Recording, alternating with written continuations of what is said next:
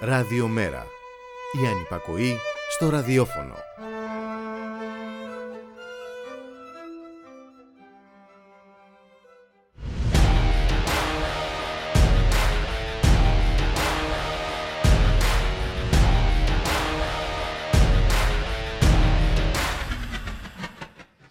Ξυπνήσαμε το πρωί με την υλοποίηση μιας αυτοεκπληρούμενης προφητείας και την θλιβερή διαπίστωση ότι δεν έχουμε διδαχθεί τίποτε από την ιστορία. Ο πόλεμος στην Ουκρανία ξεκίνησε, ένας πόλεμος στη γειτονιά της Ευρώπης που αποδεικνύεται αδύναμη να διατηρήσει την ειρήνη στο έδαφος της. Οι αμέσως προηγούμενοι πόλεμοι ήταν μακριά μας, γι' αυτό και δεν τους δίναμε την απαιτούμενη προσοχή. Ούτε φροντίσαμε να διατηρήσουμε στη ζωή ένα ισχυρό αντιπολεμικό κίνημα. Σε ένα πόλεμο που αφήνει μόνο συντρίμια, θάνατο, προσφυγιά και φτώχεια, δεν μπορείς να αναζητήσεις την ηθική, το καλό και το κακό. Μπορείς να μιλήσεις μόνο για το αίτιο και τα αποτελέσματα. Και σήμερα βλέπουμε τη Ρωσία να απαντά επιτιθέμενη στη συνεχιζόμενη επέκταση του ΝΑΤΟ γύρω από το έδαφος της. Οι συνέπειες κάθε πολέμου γνωστές. Κάποιοι λίγοι θα βγουν με υπερκέρδη και οι πολλοί οδυνηρά χαμένοι. Ειδικά εμείς, σε αυτή τη χώρα που γονατίζει διαρκώς εδώ και 12 χρόνια, μόνο να χάσουμε έχουμε μπλεκόμενοι σε ένα πόλεμο για ξένα συμφέροντα. Μόνη λύση απεμπλοκή μας να μην επιτρέψουμε να χρησιμοποιηθούν οι αμερικανικές βάσεις στη χώρα. Και να μην ξεχνάμε ότι βιώνουμε και ένα δικό μας εσωτερικό πόλεμο που κρατά 12 χρόνια τώρα. Τον πόλεμο της ακρίβειας, της ενεργειακής φτώχειας και της γενικευμένης ανασφάλειας που συνοδεύεται από τον απίστευτο κινησμό, την αδιαφορία και την αναλυσία της κυβέρνησης Μητσοτάκη. Σημερινά θύματα αυτού του πολέμου, η 32χρονη μάνα και τα δύο ανήλικα παιδιά της 11 και 8 ετών που κάηκαν ζωντανοί στο σπίτι τους στη Θεσσαλονίκη επειδή δεν ήθελαν να κρυώνουν. Και όπως έχει πει ο διαχρονικά επίκαιρος Μπρέχτ, πριν από αυτόν γίνανε και άλλοι πόλεμοι. Όταν τελείωσε το τελευταίος υπήρχαν νικητές και νικημένοι. Στους νικημένους ο φτωχός λαός πέθανε από την πείνα. Στους νικητές ο φτωχός λαός πέθανε το ίδιο.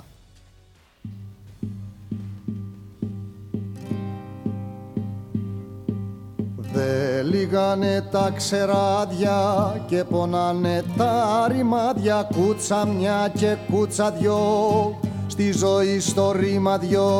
Μεροδούλοι, ξενοδούλοι δερνανούλοι αφέντες δούλοι ούλοι δούλοι αφεντικό και μ' αφήνα νηστικό και μ' αφήνα νηστικό.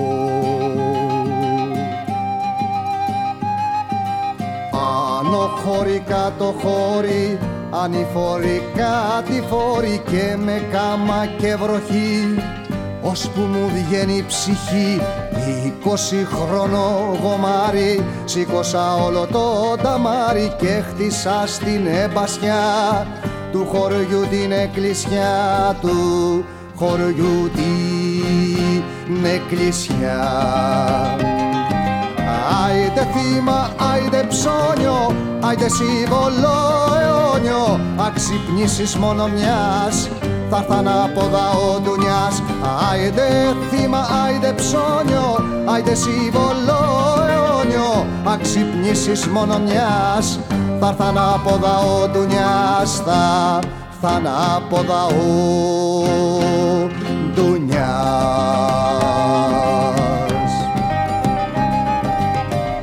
Ζευγάρι με το βόδι άλλο πόη και άλλο πόδι όργονα στα ρέματα τα φέντο στα στρέματα και στο πόλεμο όλα για όλα. Κουβαλούσα πολυβόλα να σκοτώνονται οι λαοί για τα φέντη το φαΐ να σκοτώνονται οι λαοί για τα φέντη το φαΐ. Άιντε θύμα, άιντε ψώνιο, άιντε σύμβολο αιώνιο. Αξυπνήσεις μόνο μιας, θα έρθαν από ο ντουνιάς. Άιντε θύμα, άιντε ψώνιο, άιντε σύμβολο αιώνιο. Αξυπνήσεις μόνο μιας, θα έρθαν από ο ντουνιάς Θα έρθαν από ο ντουνιάς. Τα οι άλλοι έχουν κινήσει έχει πλασικό κινήσει άλλος ήλιος έχει βγει σ' άλλη θάλασσα άλλη γη. Κι Κοίτα οι άλλοι έχουν κινήσει έχει πλασικό κινήσει. Άλλος ήλιος έχει βγει Σ' άλλη θάλασσα άλλη γη. Κοίτα οι άλλοι έχουν κινήσει Έχει πλασικό κινήσει. Άλλος ήλιος έχει βγει Σ' άλλη θάλασσα άλλη γη. Κοίτα οι άλλοι έχουν κινήσει. Έχει πλασικό κινήσει. Άλλος ήλιος έχει βγει. Σ' άλλη θάλασσα άλλη γη. Άιντε θύμα άιντε ψώνιο. Άιντε συμβολόνιο Αν ξυπνήσεις μόνο μιας θα έρθ' ανάποδα ο ντουνιάς Άιντε θύμα άιντε ψώνιο. Άιντε συμβολόνιο Αν ξυπνήσεις μόνο μιας θα έρθ' ανάποδα ο ντουνιάς Θα έρθ' ανάποδα ο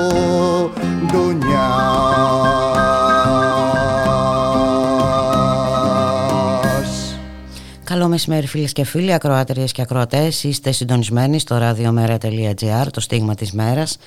Στον ήχο ο Γιώργος Νομικός, στην παραγωγή η Γιάννα Θανασίου, στο μικρόφωνο η Μπουλίκα Μιχαλοπούλου. 24 Φεβρουαρίου σήμερα και το ξημέρωμα μας βρήκε με την έναρξη ενός πολέμου εδώ στην ευρωπαϊκή ε, γειτονιά μας. Καλωσορίζουμε ευθύς αμέσως τον συνάδελφο Γιώργο Καπόπουλο, δημοσιογράφο στην Εφημερίδα των Συντακτών. Καλό μεσημέρι Γιώργο. Καλό μεσημέρι, Μπούλικα. Ε, τελικά είδα, είδαμε να υλοποιείται μια αυτοεκπληρούμενη θα λέγαμε προφητεία. Εδώ και ένα μήνα ακούμε για εισβολή της Ρωσίας στην Ουκρανία και τελικά σήμερα το πρωί ε, έχουμε την ρωσική επίθεση στην Ουκρανία. Έχει ένα νόημα νομίζω Γιώργο να δούμε πώς φτάσαμε ως εδώ πώς φτάσαμε στη σημερινή μέρα. Έχεις μια πολύ, νομίζω... ε, μια πολύ ενδιαφέρουσα ανάλυση κάνει σήμερα στην εφημερίδα εφημερίδα των συντακτών με τίτλο «Νικητές χωρίς νίκη». Ναι, η Ρωσία, η μετακομμουνιστική Ρωσία μετά τη διάλυση της Σοβιετικής Ένωσης το 1991 αντιμετωπίστηκε από τη Δύση ως ιτημένη χώρα και αντιμετωπίστηκε με τρόπο που στο ούτως ή άλλως ασθενές ε, μέτωπο μεταρρυθμιστών και δημοκρατών που είχαν συγκεντρωθεί γύρω από τον Γκορμπατσόφ δηλαδή ευνόησε την επιστροφή ενός σκληρού εθνικισμού και μιας αναδίπλωσης στην εθνική και θρησκευτική ταυτότητα. Εάν ψάχνει να βρει υπεύθυνο η Δύση πώς η Ρωσία ξαναέπεσε σε ένα τέτοιο είδους αυταρχισμό, θα πρέπει να κοιταστεί στον καθρέφτη. Διότι δεν υποστήριξε το Γέλτσιν, ο οποίος, να σας θυμίσω, να θυμίσουμε στους ακροατές μας, ε, ε, ε, έσπαξε τους αντιπάλους του στο κοινοβούλιο θυμάμαι ακόμα τις εικόνες των, των τάγκς να κανονιοβολούν το Ρωσικό Κοινοβούλιο τον Οκτώβριο του 1993 και όλο αυτό συμπληρώθηκε από μια διεθνή απομόνωση της ρωσιας Σε κάποιο σημείο η Ρωσία θα αντιδρούσε. Αυτό ήταν φανερό. Ε, και μάλιστα εντάξει και μετά έχουμε μιλήσει και από αυτά εδώ τα μικρόφωνα για την αθέτηση συμφωνιών, για τη συμφωνία του Μίνσκ. Ε... Λίγη, λίγη ιστορία να ξέρει κανείς. Η, Ρωσία, η, η Ρωσία χωρίς την Ουκρανία δεν είναι μεγάλη Την, την Ουκρανία, τη σημερινή Ουκρανία και κυρίως τις παράκτιες περιοχές και την Κρυμαία την κατέκτησε η Ρωσία το 18ο αιώνα. Ανήκε μέχρι τότε στην Οθωμανική Αυτοκρατορία. Αφού έδιωξε λοιπόν τους μουσουλμάνους τάταρους που κατοικούσαν στην περιοχή, την επίκησε με Ρώσους, με Έλληνες, με Γερμανούς, γι' αυτό βρέθηκαν και τόσες ελληνικές κοινότητες στην κρίσιμη διαχωριστική γραμμή που στη Μαριούπολη που είναι ανάμεσα στις δύο αντίπαλες με, με, με, αυτή την κατάκτηση η Μεγάλη Εκατερίνη έφερε τη Ρωσία στην, στον εύξηνο πόντο και από εκεί της έδωσε δυναμική να έχει παρουσία στη Μεσόγειο. Είναι υπαρξιακό το δίλημα, δεν ζητείται από τη Ρωσία μια παραχώρηση, δεν είναι το διεθνές καθεστώς της Ουκρανίας. Όποιος ξέρει λίγο τη ρώσικη ιστορία ξέρει ότι για τους Ρώσους ρο, ρο, ρωσικό έθνος, λευκορωσικό και ουκρανικό είναι τα παρακλάδια μιας μεγάλης λαβικής εθνότητας. Εγώ δεν δέχομαι δεν προσυπογράφω αυτές τις απόψεις. Απλά ε, αυτοί που σχεδίασαν την πολιτική απέναντι στη Μόσχα θα έπρεπε να τα πάρει υπόψη. Αυτό θέλεις να πεις, ότι αγνοήθηκαν βέβαια και φαίνεται και το παράδειγμα ε, της Γερμανίας. Έτσι, και... Τη Γερμανία στο Μεσοπόλεμο. Ναι, ναι, ναι. Ω ιτημένη το 1925. Ναι, η οποία εκαλεί το να πληρώσει αποζημιώσεις, δεν είχε να πληρώσει τις αποζημιώσεις και κατέλαβε η Γαλλία το, τη βιομηχανική περιοχή του Ρούρ ως ενέχειρο. Όμως τα βάσανα της Γερμανίας τελειώσανε γύρω στο 1925 όταν έγινε μια περικοπή των αποζημιώσεων και μια πληρωμή του χρέους της με Η Ρωσία εδώ και 30 χρόνια είτε έχει τον δυναμισμό και την επιθετική σκληρή γλώσσα του Πούτιν, είτε έχει την απερίγραπτη φεδρότητα και ελαφρότητα του καθεστώτος Γέλτσιν, με τον ίδιο τρόπο αντιμετωπίζεται από τη Δύση. Είναι στη γωνία. Θυμηθείτε την Ιουγκοσλαβική κρίση. το, το πρόβλημα της Ρωσίας δεν ήταν να συνδράμει τους Σέρβους Ορθοδόξους αδελφούς όπως διαστρεβλωτικά λέγεται. Ήταν να ερωτηθεί ως μεγάλη δύναμη για το πώς θα μπορεί να σταματήσει ένας πόλεμος στην, στην καρδιά της Ευρώπης και εκεί παρακάμφθηκε. Ε, και τώρα έχουμε ένα νέο πόλεμο στην καρδιά της ε, Ευρώπης ε, ε, κοντά Το πρόβλημα θα αρχίσει, θα αρχίσει όταν ολοκληρωθεί η κατάληψη της Ουκρανίας που πιστεύω θα γίνει μέσα σε μερικές μέρες. Είναι εύκολο όταν είσαι υπερδύναμη με πυρηνικά όπλα όπως η Ρωσία να εξουδετερώσεις έναν αντίπολο του μεγέθους της Ουκρανίας. Αυτό είναι το εύκολο σκέλος. Μετά τι γίνεται. Όντως, ο, ο, ο, ο ρωσικός στρατός κατοχής θα έχει την ανοχή του κόσμου. Θα υπάρξει ανταρτοπόλεμος, θα υπάρξουν τρομοκρατικές ενέργειες. Εκεί αρχίζουν τα δύσκολα. Ε... Φυσικά, άμα, βάλει, άμα βάλει κανείς το ρωσικό στρατό απέναντι στον Ουκρανικό, η υπεροχή των Ρώσων είναι συντριπτική. Μάλιστα. Ε, τι μπορεί να αντιτάξει κανείς ε, σε αυτό που λέγεται ότι η Ουκρανία είναι ελεύθερη χώρα ήταν, είναι δικαιωμάτης να θέλει να, να γίνει μέλος ε, του ΝΑΤΟ και να μην ξεχνάμε, γι' αυτό ήθελα να αναφερθούμε και σε αυτές τις συμφωνίες. Ε, υπήρξε μια συμφωνία να μην επεκταθεί ε, το ΝΑΤΟ, να μην έχει βάσεις, τέλος πάντων, να μην έχει μέλη. Προφορικές ε, διαβεβαιώσεις. Ε, προφορικές διαβεβαιώσεις, ωραία. Ε, εδώ βλέπουμε όμως ότι το ΝΑΤΟ δεν σταμάτησε στην Πολωνία, δεν, δηλαδή ε, ήθελε μια επέκταση και στη, στο πλευρό της Ρωσίας, πώς θα το κάνουμε Να αναφερθώ σε μια συνέντευξη της εγγονής του Χρουτσόφ, της Νίνα Χρούτσεβα που δημοσιεύτηκε χθες στην καθημερινή, αν δεν κάνω όπου λέει το εξή, το εξής, χωρίς να είναι ο παδός του Πούτιν, λέει αν το ΝΑΤΟ ερθεί σε απόσταση 200 χιλιόμετρων από τη Μόσχα και μια ωραία πρωία κάποιος Αμερικανός πρόεδρος αποφασίσει ότι ο Πούτιν είναι ο μιλό ευητσιός Αντάμ της Ρωσίας και του επιτεθεί να τον βομβαρδίσει, τότε τι γίνεται. Έχει, έχει δώσει δηλαδή σε όλη τη μεταπολεμική περί, μεταψυχροπολεμική περίοδο η Δύση τέτοια δήματα γραφής μονομερούς αυταρχικού παρεμβατισμού που δεν είναι πια αξιόπιστη. Το, το ότι έχει χάσει η Δύση την αξιοπιστία της φάνηκε και γιατί κανείς δεν πίστευε τις προειδοποιήσει των Ηνωμένων Πολιτειών που τελικά πεντήθησαν ορθές ότι θα γίνει η επέμβαση της Ρωσίας στην Ουκρανία. Όλοι θυμόμαστε τα μυστικά όπλα μαζικής καταστροφής που είχε ο Σαντάμ και δεν τα βρήκαν πουθενά στη συνέχεια. Να θυμηθούμε κιόλας πώς κατασκευάστηκε ένα ολόκληρο κράτος, το Ισραήλ. Ε, και, και, τι γίνεται με τους Παλαιστίνιους. Να θυμηθούμε το Ιράκ που θύμισε, το Αφγανιστάν, τη Συρία η, διαφορά για να καταλάβουν οι ακροατές μας Ουκραίνα στα Ρώσικα σημαίνει παραμεθόριος τα ονόματα της σημερινής Ουκρανίας ήταν Μάλι Ρωσία για την μέσα περιοχή τη Χερσαία που δεν έχει πρόσβαση θάλασσα που σημαίνει μικρή Ρωσία και για την παράκτια περιοχή Νόβο Ρωσία, Νέα Ρωσία. Ουκραίνα λοιπόν όπως Κράινα στην Κροατία ήταν οι περιοχές που κατοικούσε η σερβική μειονότητα. Ε, ε, είναι και, και ίδιοι και διαφορετικοί. Είναι, είναι περίεργη η σχέση των Ουκρανών με τους... Η διαφορά της γλώσσας είναι πώς μιλάει κάποιος με κριτική διάλεκτο και προσπαθεί να συνεννοηθεί με κάποιον που μιλάει με την προφορά της Θεσσαλονίκης. Τώρα, ε, αυτά, αυτά, ναι. δεν, αυτά δεν αναιρούν το γεγονός ότι παραβιάστηκε κατάφορα η διεθνής νομιμότητα και ότι η Ουκρανία είναι μέλος του ΟΗΕ, παρακαλώ, από το 1945. mm Ο Στάλιν είχε δώσει μάχη για να, για να έχει η Ουκρανία και η Λευκορωσία ξεχωριστή εκπροσώπηση στον ΟΗΕ. Φυσικά είναι μια καταπάτηση της διεθνούς νομιμότητας. Δεν το συζητάμε αυτό. Όταν... Απλά προσπαθούμε να εξηγήσουμε τα πράγματα. Ε, όταν σήμερα η Ρωσία. Αλλά ειδικά όμως αυτοί που το επικαλούνται το διεθνές δίκαιο, δηλαδή. Εντάξει. Όταν σήμερα το διεθνές δίκαιο, οι βορειοδυτικοί στην Ιγκοσλαβίας γίνανε με άδεια του ΟΗΕ, με απόφαση του Συμβουλίου Ασφαλείας, με απόφαση των πρέσβεων των χωρών μελών του ΝΑΤΟ γίνανε. Έχει καταπατηθεί η διεθνής νομιμότητα εδώ και πάρα πολύ καιρό. Ε, δεν μπορώ να δω mm-hmm. πώ όσοι σχεδιάσανε την πολιτική της Δύσης απέναντι στην Ουκρανία δεν είχαν υπόψη τους κάποια αυτονόητα πράγματα. Νομίζω το επόμενο σημείο που θα ηχήσει η ψυχροπολεμική σιρήνα είναι η Βαλτική. Προβλέπω ότι η Σουηδία και η Φιλανδία θα ζητήσουν να γίνουν μέλη του ΝΑΤΟ και προβλέπω άγρια ένταση μεταξύ των τριών βαλτικών χωρών και της Ρωσίας. Το υλικό υπάρχει και χρειάζεται μια σπίθα να αναζωπηρωθεί. Το 30% του πληθυσμού της Εστονίας είναι Ρώσοι και δεν έχουν δικαίωμα ψήφους. Ζουν με άδειες παραμονής. Μάλιστα, οπότε ε, θα έχουμε πολλές προεκτάσεις, προβλέπεις, Γιώργο. Θα κρατήσει πολλά χρόνια αυτή η αντιπαράθεση Δύσης-Ρωσίας.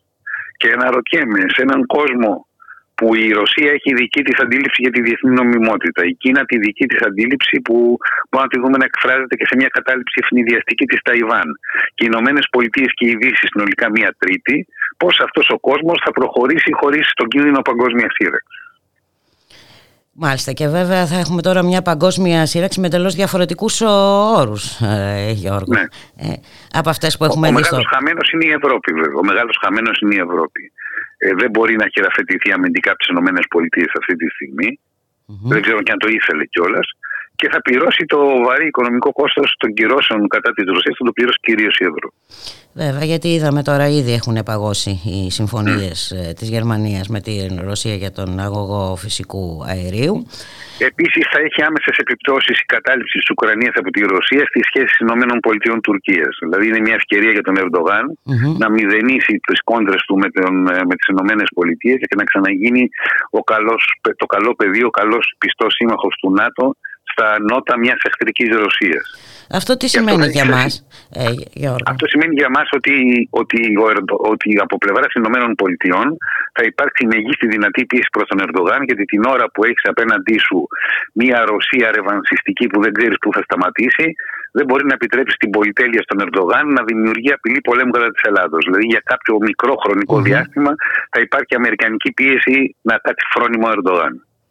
Ναι, αλλά με τόσες αμερικανικές βάσεις που έχουμε στο ε, έδαφος μας, ε, Γιώργο, ε, η θέση μας ποια είναι; Η θέση μας είναι στο ΝΑΤΟ και στην Ευρωπαϊκή ναι, Ένωση. είναι η θέση μας στο Δεν ΝΑΤΟ. νομίζω ότι, ότι θα προχωρήσει η Ρωσία πέραν των συνόρων της πρώην Σοβιετικής Ένωσης. Αυτό είναι σαφές. Μάλιστα. Οι επιπτώσεις πάντως και οικονομικά θα είναι τεράστιες. τεράστιες. Ήδη έχουμε τόσο σημαντικά προβλήματα. Βέβαια. Κάτι σε διέκοψα, είπες αν υπολογίσεις. Όχι, όχι, όχι. όχι, ε, εντάξει. Να σε ευχαριστήσουμε πάρα πολύ, ε, Γιώργο Καπόπουλο. Να είσαι καλά, ευχαριστώ πολύ. Γεια χαρά.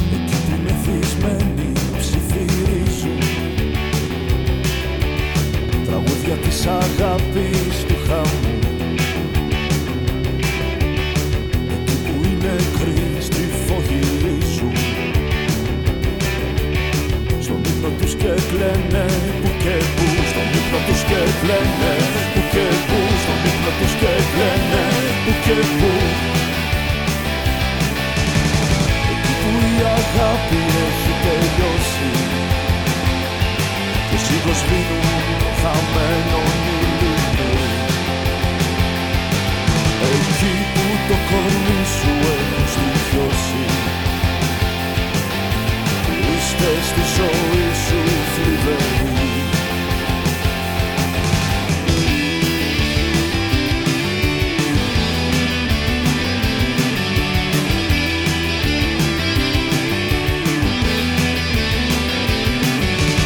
Μέσα στα μπαρ που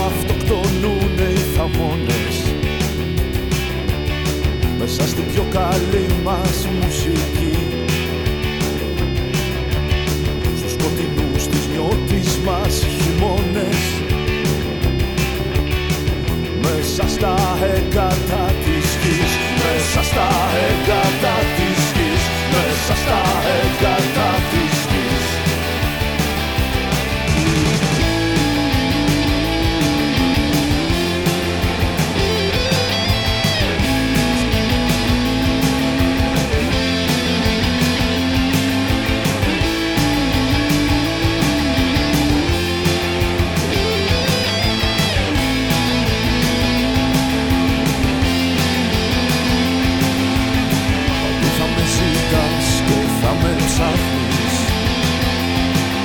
θα κρύβομαι πως για πάντα εκεί. Κι μέσα στα μάτια σου που αστράφτει Μια πέρα τη θλιμμένη αντακτική Εκεί μέσα στα μάτια σου που αστράφτει Μια πέρα τη θλιμμένη αντακτική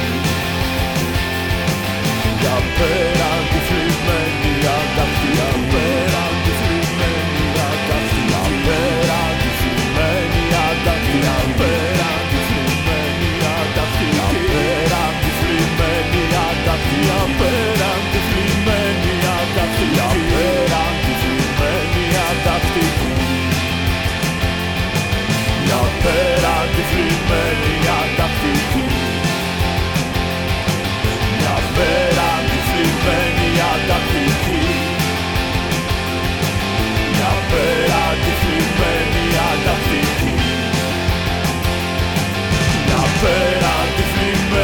αντακτική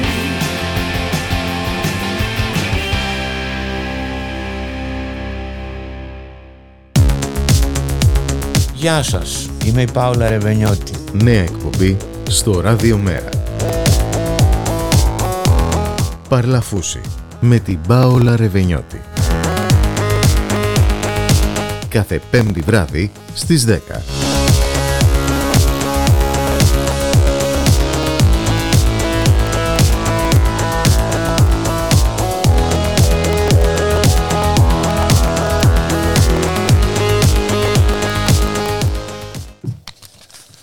Ραδιομέρα.gr, 12 και 22 πρώτα λεπτά. Μένουμε ε, στο μεγάλο θέμα ε, του πολέμου που άρχισε σήμερα στην Ουκρανία. Να καλωσορίσουμε τον κύριο Ανδρέα Ζαφύρη από την οργάνωση Αλληλεγγύης Save Donbass.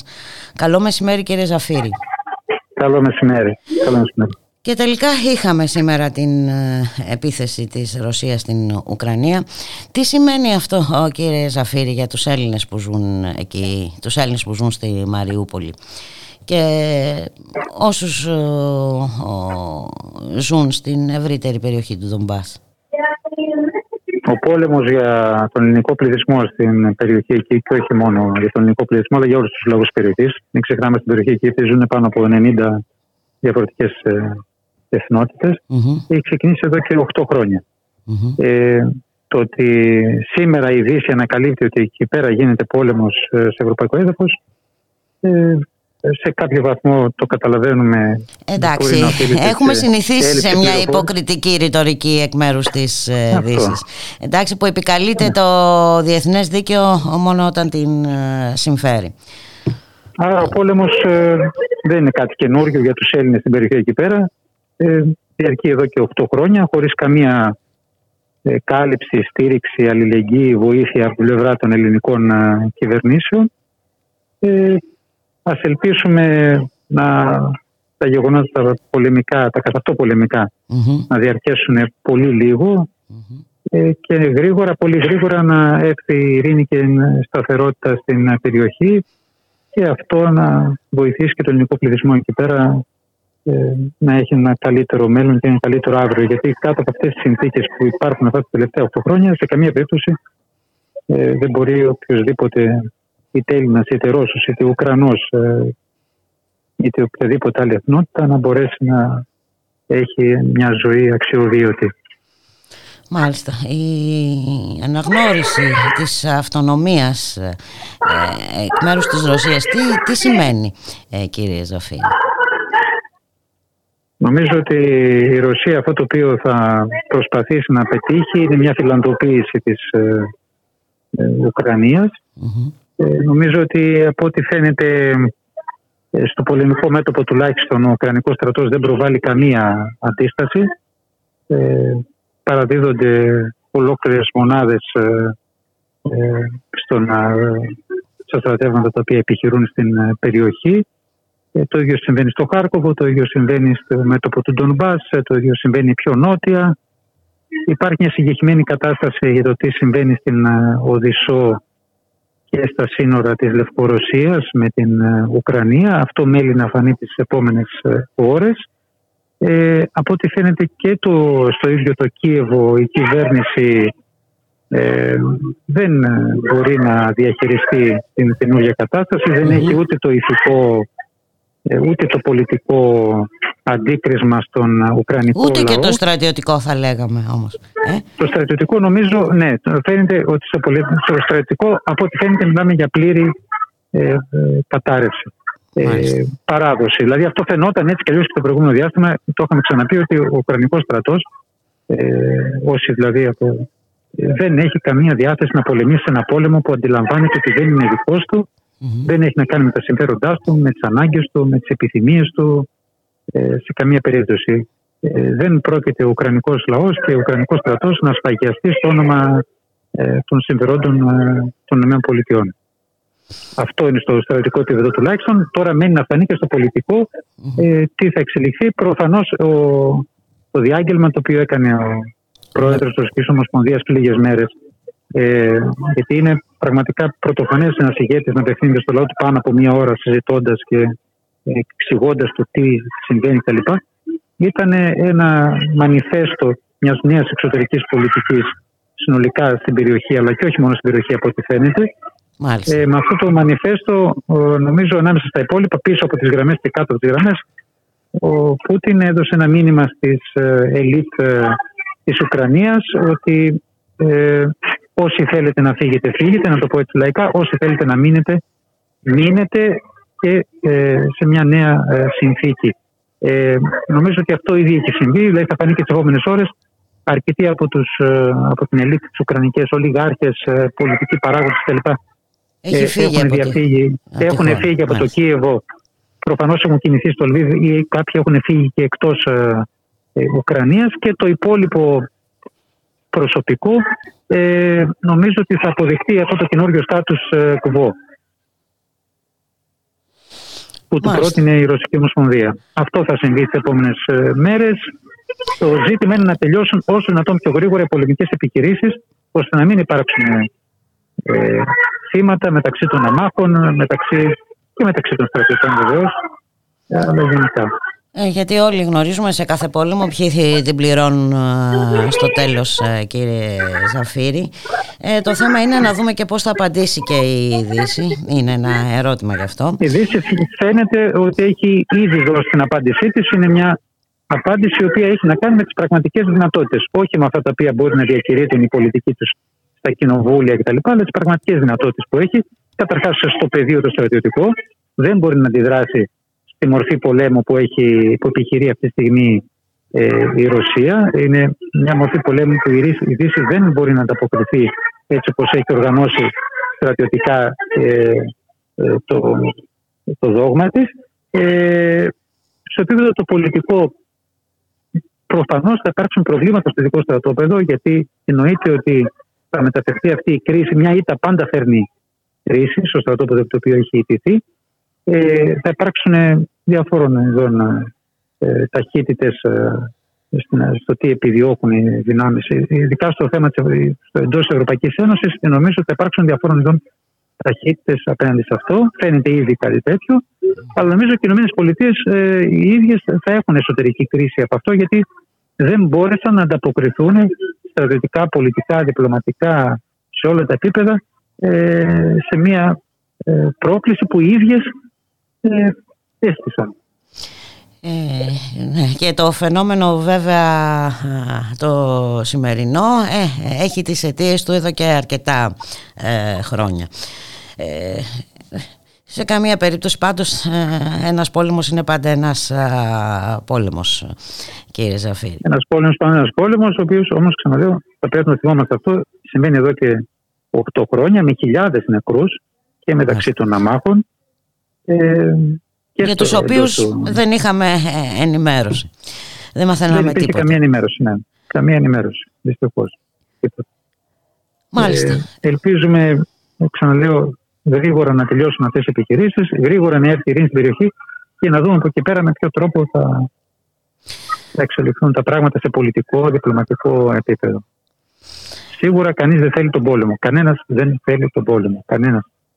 Ε, γιατί καταλαβαίνουμε ότι και με τις ε, σημερινές συνθήκες ε, και τα νέα δεδομένα και τις νέες δυνατότητες καταλαβαίνουμε πόσο επικίνδυνη είναι μια πολεμική σύραξη κύριε Ζαφύρη. Δεν είναι, δεν είναι απλό το θέμα. Ελπίσουμε να μην μπει στον πειρασμό η ελληνική κυβέρνηση να συμμετέχει σε αυτές τις εξελίξεις με τον οποιονδήποτε τρόπο. επιθετικό τρόπο. Αυτό επίσης έχει να κάνει πλέον με τη δική μας χώρα ε, να μην έχουμε μπλοκή κυρίως από την πλευρά της Αλεξανδρούπολης, που είναι και το πιο κοντινό σημείο στην περιοχή εκείνη. Ε, σε καμία περίπτωση δεν ε, έχει κανένα συμφέρον ελληνικός λαός να εμπλακεί σε μια τέτοια ε, κατάσταση, περασπίζοντας ε, ξένα συμφέροντα. Και θα πρέπει να νομίζω να επισημάνουμε ότι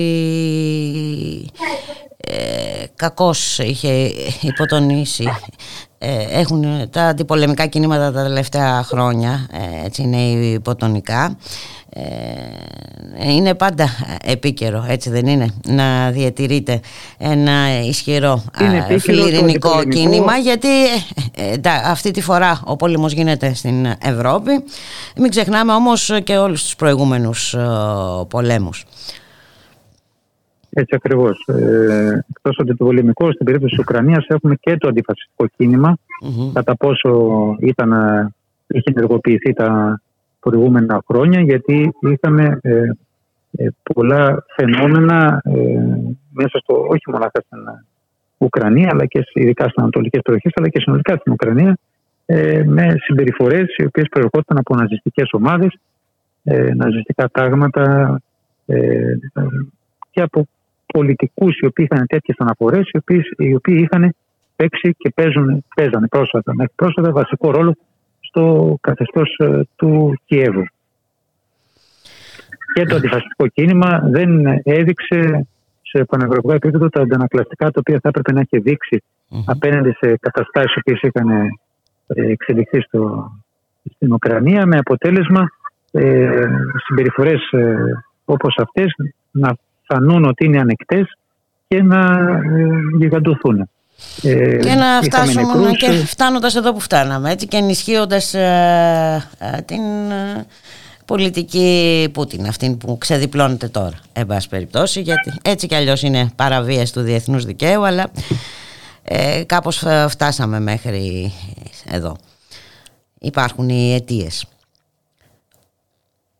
Ναι. ε, το ΝΑΤΟ, κάποιες από τις νατοικέ χώρες όχι απλά ανέχτηκαν τις ναζιστικές ε, συμμορίες στην Ουκρανία, αλλά ήταν αυτές οι οποίες τις χρηματοδότησαν, ε, τις ε, εκπαίδευσαν. Το 2014 το πραξικόπημα στο Μίνταν έγινε από ομάδες οι οποίες είχαν εκπαιδευτεί από νατοικού συμβούλους ε, σε χώρες έξω από την Ουκρανία, κυρίως στην Πολωνία και όχι μόνο, οι οποίες είχαν χρηματοδοτηθεί αδρά από ανατοικές ε, χώρες. Ε, νομίζω ότι πολλοί στη Δύση ξέχασαν την πρόσφατη ιστορία. Ε, δυστυχώς από ό,τι φαίνεται η ιστορία δεν έχουμε διδαχθεί από την ιστορία. Να σας ε, ευχαριστήσω πάρα πολύ κύριε Ζαφίρ. Να είστε καλά. Εμείς ευχαριστούμε. Μακάρι γρήγορα να επικρατήσει η ειρήνη στην περιοχή. Ευχαριστούμε πολύ. Να είσαστε καλά. Καλό μεσημέρι. Γεια χαρά. Καλό απόγευμα.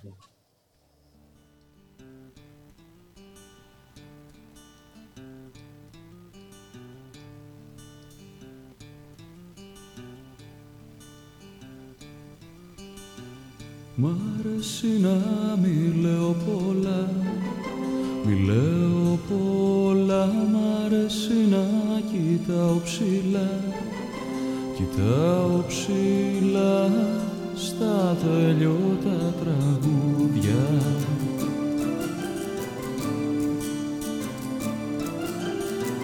Με τη σκιά μου να πετώ να πέτω να πιάνω αστέρια στο βυθό στο βυθό, βυθό της μουσικής σου.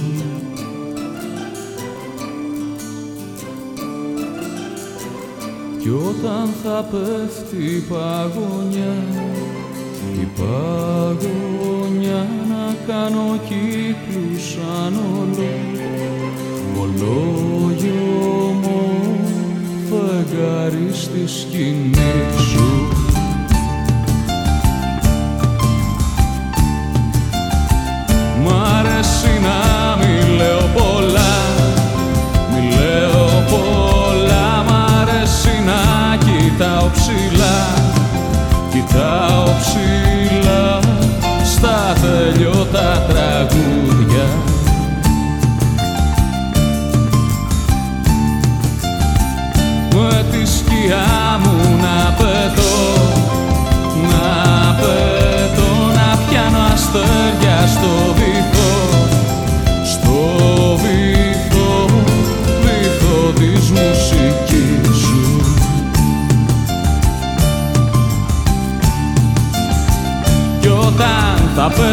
παγωνιά η παγωνιά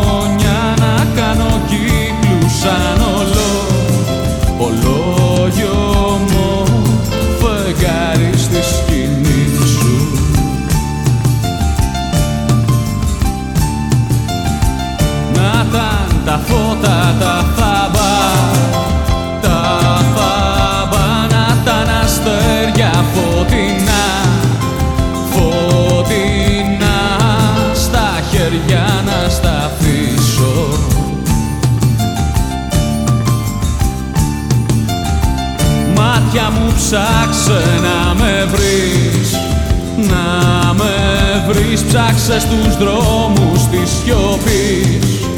Μοναχός θα σβήνω τη μορφή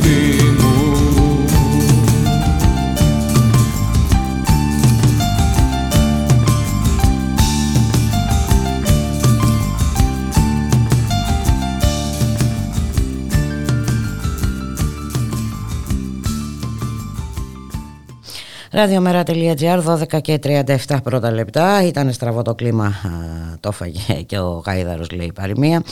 Ε, κάπως έτσι έχουν τα πράγματα στο επίπεδο της οικονομίας και τις επιπτώσεις ε, από την έναρξη ε, του πολέμου σήμερα στην Ουκρανία. Να καλωσορίσουμε τον συνάδελφο Αλέξανδρο Κλώσσα. Αλέξανδρε, καλό σου μεσημέρι. Καλό μεσημέρι, καλό μεσημέρι. Ε, κάπως έτσι δεν είναι τα πράγματα. Ήμασταν που Κοίτα, ήμασταν. Τώρα, η αλήθεια είναι ότι ε, ε, δεν έχουν έρθει πολύ εύκολα. Ε, ε, το ένα διαδέχεται το άλλο και καλά πράγματα για την οικονομία δεν είναι όλα αυτά. Όλοι αλλά καλά πράγματα για τη ζωή μας δεν είναι όλα αυτά. Μμμ. Ε, πέρα από το βαθύ της οικονομίας, καλά πράγματα για τη ζωή μας δεν είναι. Ε, δεν μπορούμε να βρούμε. ε, για- ειδικά για την ελληνική οικονομία τα πράγματα δυσκολεύουν ακόμα περισσότερο.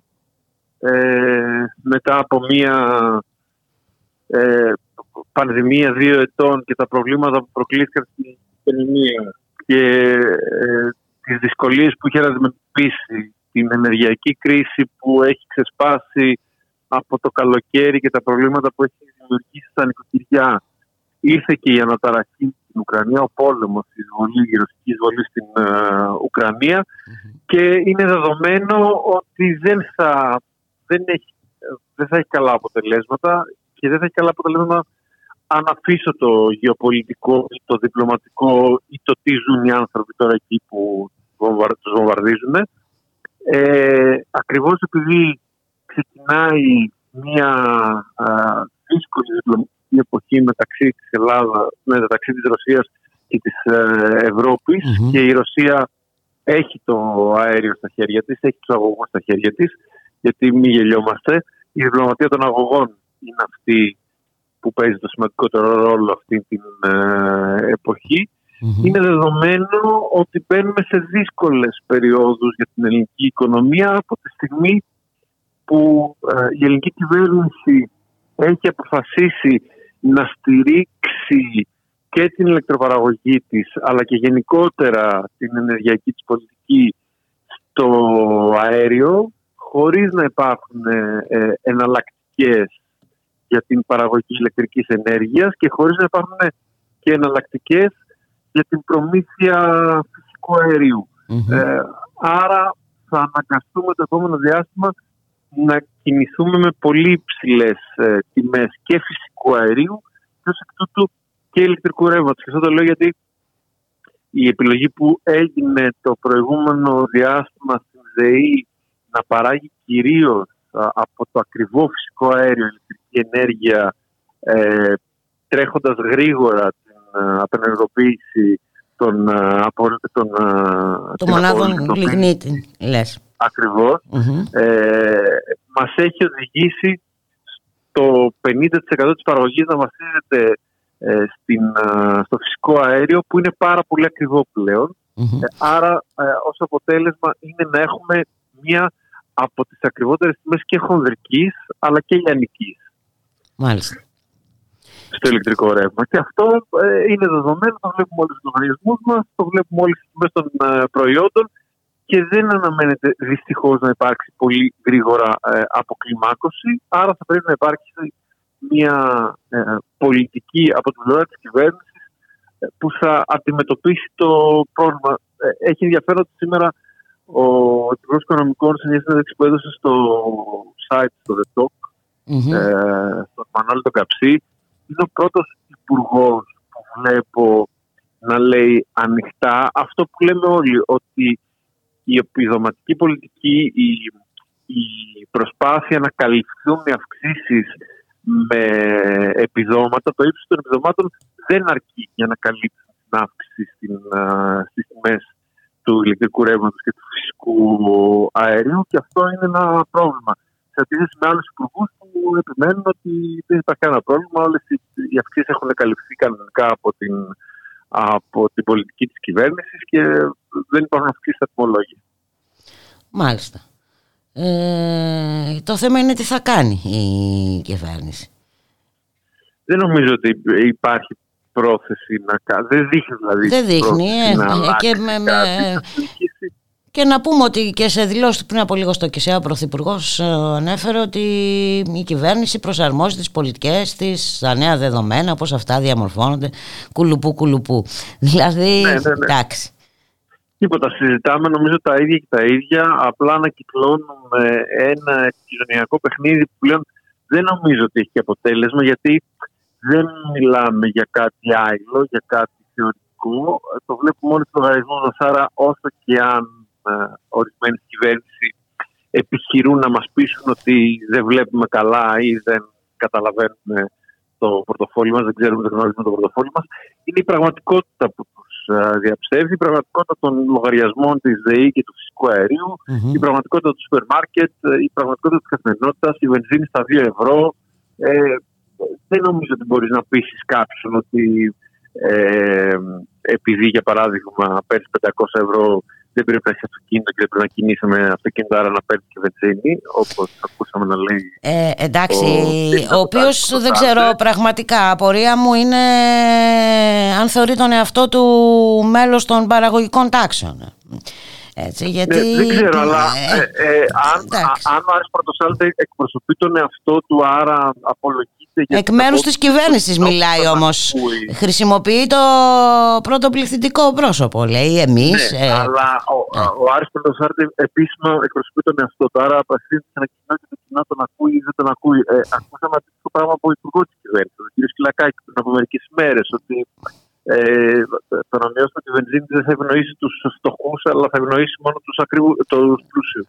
Άρα ε, εκεί, να, Άρα, ε, ε, εκεί αποκαλύπτεται ένα, ε, η αντίληψη, η κυβερνητική αντίληψη να αντιμετωπίσουμε την, το κύμα κρίζα που ήρθε για να μείνει. Ενώ έχει γίνει ήδη ένα τραγικό λάθος στην αντιμετώπιση από την πλευρά της κυβέρνησης που για πολλούς μήνες. Μας έλεγε ότι είναι ένα παροδικό φαινόμενο. Ακριβώς. Άρα αφήσαμε τις τιμές να φτάσουν στα ύψη και τώρα που έχω φτάσει στα ύψη προσπαθούμε απλά να περιορίσουμε την περαιτέρω άνοδο των uh, τιμών. Από την άλλη, ακούμε τον Πρωθυπουργό να λέει ότι ακόμα και οι εργαζόμενοι καταλαβαίνουν ότι δεν μπορεί να αυξήσει η βασικό στα 800. Ε, ε, την ώρα που η μία χώρα μετά την άλλη αυξάνει το βασικό μισθό προκειμένου να αντιμετωπίσει mm-hmm. ε, ο εργαζόμενος την λέλαπα της αύξησης των ε, τιμών και ο Πρωθυπουργός λέει ότι το καταλαβαίνουν οι εργαζόμενοι αυτοί ότι δεν μπορούν να φτάσουν ε, σε υψηλότερα επίπεδα στην, ε, στον, ε, στο βασικό μισθό.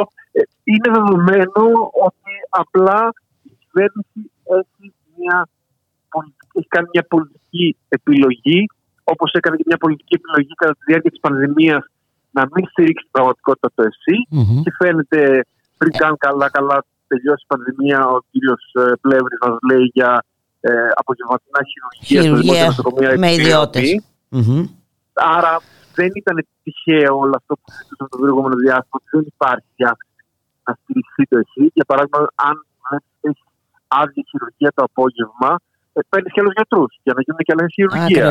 Ε, Προσλαμβάνεις και άλλους γιατρούς. Δεν λες ότι αφού έχω άδεια χειρουργία, γιατί να μην πληρωθούν οι δημόσιοι, οι γιατροί του δημοσίου ή γιατί να μην έρθουν οι ιδιωτικοί να χειρουργήσουν στο δημόσιο νοσοκομείο που θα πληρώνω εγώ τον ιδιώτη γιατρό να χρησιμοποιεί τα δημόσια νοσοκομεία που τα πληρώνω εγώ. Δηλαδή, ε, ε, κοίτα, ε, δεν είναι, νομίζω ότι ε, εδώ και δύο χρόνια ε, πλέον δεν, δεν νομίζω ότι υπάρχει άνθρωπος που να μην καταλαβαίνει τις προθέσεις της κυβέρνησης. Έχει μιλήσει για συγχωνεύσεις περιφερειακών νοσοκομείων, για ΣΔΙΤ, για διάφορους τομείς που έχουν, το, όπως η καθαριότητα πούμε, στα νοσοκομεία να ανατεθούν σε εργολάβους κτλ. Δεν νομίζω ότι πρέπει να ναι. έχουμε καμία είδους αυταπάτη γύρω από το τι θέλει αυτή η κυβέρνηση να κάνει. Το κάνει τώρα σε ένα κομμάτι τη πιο πολύ όλες τις καθαρίσει και προλαμβάνει και κάνει δουλειά με έναν ιδιώτη εργολάβο, ο οποίος θα βάλει αυτός ε, εργολαβικά συνεργεία να δουλεύουν και θα κοστίζει περισσότερο όπως πάντα. Το είδαμε παντού όπου, ε, όπου συνέβη αυτό. Ε, απολύθηκαν δηλαδή καθαρίστρες και πήραμε ιδιώτες. Μας κόστησε περισσότερο και ήταν και χειρότερο το αποτέλεσμα. Mm-hmm επειδή ήταν τότε το θέμα με τις καθαρίσει του Υπουργείου Οικονομικών ε, και το συζητούσαμε με τους ανθρώπους της υπηρεσίας όταν πλέον μπήκε ο ιδιώτης, μα λέγανε όλοι ότι πραγματικά δεν καθαρίζεται τίποτα. Και δεν καθαρίζεται γιατί οι γυναίκες που θέλουν να καθαρίσουν δεν θέλουν να καθαρίσουν, αλλά γιατί είναι ελάχιστες οι γυναίκες που έχει φέρει ο ιδιώτης, mm-hmm. οι άνθρωποι τέλος πάντων που έχουν έρθει να δουλέψουν, είναι ελάχιστοι άνθρωποι και δεν καθαρίζεται ένα τεράστιο κτίριο που είχε 30 ε, ανθρώπους να ασχολούνται με καθαριότητα με δύο ή με τρεις που έφερε η Γιώτη για να μην πληρώνει παραπάνω ε, μεροκάματα. Αυτή ακριβώς είναι η λογική που αντιμετωπίζει και την αύξηση των ε, τιμών. Να μην δώσω χρήματα παραπάνω, ε, να μην χαλάσω το, τα χρήματα που υπάρχουν στο ταμείο. Την ίδια ώρα βέβαια γίνονται, συνηθίζεται το παιχνίδι με κατευθείαν αναθέσεις. Βέβαια. Χορεύουν τα δισεκατομμύρια, πάνε και έρχονται, ναι. Ακριβώς. Και ε, ε, όλο αυτό οδηγεί σε ασφυξία ε, των ε, Έλληνων φορολογούμενων, των Έλληνων πολίτη από τη στιγμή που δεν φαίνεται και με την εξέλιξη της Ουκρανίας να σταματάει πολύ γρήγορα ε, πολύ σύντομα όλο αυτό με την τιμών. Δεν μπορώ να καταλάβω η κυβέρνηση που θεωρεί ότι θα πρέπει να βάλει ένα stop στην άνοδο των τιμών. Μάλλον δεν θα βάλει stop. Αλλά δηλαδή δεν βλέπω να αλλάζει Μάλιστα. κάτι. Τα δημοσιονομικά περιθώρια είναι στενά, έχουν αρχίσει και ήδη για τα δημοσιονομικά περιθώρια και έτσι όπως πάει το πράγμα, οδηγούμαστε σε μια νέα δημοσιονομική κρίση με το χρέος μας να είναι στα ύψη. Βλέπω πολύ σύντομα να έρχονται οι εταίροι και να λένε: Παιδιά, εδώ τα πράγματα δεν έχουν πάει καλά. Και ελάτε λίγο να τα συζητήσουμε, τι πρέπει να κάνουμε, τι μέτρα πρέπει να πάρετε. Δεν θα το πούμε μνημόνιο, γιατί μάθαμε πια. Αλλά τι μέτρα πρέπει να πάρετε, πώς πρέπει να, να στενέψετε λίγο τα δημοσιονομικά σας, τα γνωστά, τα έχουμε ζήσει. Ναι, τα έχουμε ζήσει, αλλά τα περιθώρια πλέον, Αλέξανδρε, είναι πάρα πάρα πάρα πολύ στενά. Ναι, αυτό το λέω εγώ και εσύ όμως. Δεν το λένε αυτοί που παίρνουν τις αποφάσεις. Δηλαδή δεν, δεν τους βλέπω πολύ πρόθυμους να πούνε ότι εντάξει, πώ εδώ πάμε λίγο να ασκήσουμε λίγο εκτατική πολιτική, να δώσουμε λίγο χρήμα στην αγορά. Να κινηθεί, βέβαια. Να κινηθεί η αγορά. Εγώ βλέπω ότι συνεχίζουμε να κάνουμε ακριβώς το ίδιο λάθος που κάναμε τα τελευταία 10-12 χρόνια. Όπου υπάρχει δημοσιονομικό πρόβλημα, αντί να το αντιμετωπίζουμε αυξάνοντας το κύκλο παραγωγής, αντί να, αντί να αυξάνουμε την παραγωγή της χώρας, απλά μειώνουμε τα χρήματα που παίρνει ο, ο κοσμο Και αποτέλεσμα έχει το γνωστό. Ε, κανένα αποτέλεσμα στην πραγματικότητα. Κανένα αποτέλεσμα και μάλιστα κάθε φορά ε, ε, γίνεται και χειρότερο, α, Αλέξανδρε. Βέβαια, βέβαια, βέβαια. βέβαια, βέβαια. Και ε, μπροστά είναι δυστυχώς, αλλά έτσι όπως δείχνουν τα πράγματα, μπροστά είναι τα δύσκολα. έτσι όπως έχουν τα πράγματα. Δεν, δεν τα ξεπεράσαμε. Δηλαδή, λέγαμε ότι θα φύγει η πανδημία και θα ισορροπήσουμε, αλλά έτσι όπως έχει γίνει με, την, με τον κύκλο ανόδου του, του πληθωρισμού, με τις πληθωριστικές πιέσεις και με τις αλλαγές που έρχονται, φαίνεται ότι τα δύσκολα είναι μπροστά. Ε, θα μπούμε σε νέες δημοσιονομικές περιπέτειες και νέες πιέσεις από τους εταίρους, να λάβουμε νέα μέτρα, νέα κύκλο λιτότητας ε, και δυστυχώς φαίνεται ότι η συγκεκριμένη κυβέρνηση ε, δεν, δεν, φαίνεται να, ε, να έχει Όχι, νομίζω είναι ξεκάθαρο πλέον αυτό, Αλέξανδρο, οπότε ε, κάτι άλλο πρέπει να γίνει προφανώς. Και εγώ αυτό φοβάμαι. Μάλιστα. Για το επόμενο διάστημα. Όντως το επόμενο διάστημα ε, προμηνύεται ακόμη δυσκολότερο όπως είπες και εσύ έχουμε ήδη ε... έρχονται φόροι, έρχονται φόροι το επόμενο διάστημα δηλαδή δεν είναι ότι δηλαδή, ε, το Μάιο θα πρέπει να πληρώσουμε το, το πρώτο, την πρώτη δόση για τον ένφια ε, θα ξεκινήσει λίγο μετά να πληρώνουμε πάλι το, το, το, το φόρο εισοδήματος. στο τέλος της Δευτέρα τελειώνει η προθεσμία γιατί δεν έχει πληρώσει τα τέλη κυκλοφορίας. Ε, υπάρχει αυτή η κουβέντα η περίφημη με το αν θα πρέπει να μειωθούν οι φόροι κατανάλωσης ε, στα καύσιμα, αλλά δεν μειώνονται. Μαθαίνουμε ότι ενώ η κυβέρνηση. Ούτε και ο ΦΠΑ βέβαια ναι, ε, δεν μειώνεται πουθενά. Ενώ, ενώ, ενώ η κυβέρνηση λέει το συζητάει με τους εταίρου, οι εταίροι διαρρέουν, ε, αφήνουν να, να διαρρεύσει ότι δεν έχει γίνει κανένα αίτημα από την κυβέρνηση προς τους εταίρου για να μειωθούν ε, οι οι φόροι. Είναι προφανές ότι η λύση δεν είναι πάντα το μειώνουμε τον φόρο, αλλά είναι προφανές ότι κάποιοι φόροι θα πρέπει να μειωθούν όπως οι ειδικοί φόροι κατανάλωσης στα καύσιμα mm-hmm. που είμαστε πρωταθλητές. Μάλιστα. Τι να πω. Και χειρότερα. Ε, και βέβαια να μην αναφερθούμε και σε όλα τα υπόλοιπα έτσι, να μην αναφερθούμε στη διάλυση της κοινωνικής ασφάλισης έτσι όπως πάει. Ε, να ναι, μην... αυτό, είναι ένα, ε, αυτό είναι ένα ακόμα ένα θέμα πολύ σοβαρή συζήτηση. Θα πρέπει να γίνει το επόμενο διάστημα, επειδή ξεκινάμε να αλλάζουμε το σύστημα ασφάλισης για του κοινωνικού με αυτό το καινούργιο ταμείο που θα είναι σαν ιδιωτικό που ο καθένας θα έχει το κουμπαρά του και μετά από πάρα πολλά χρόνια ναι, όσα έχεις μαζέψει θα μπορεί να τα πάρεις ο σύνταξη.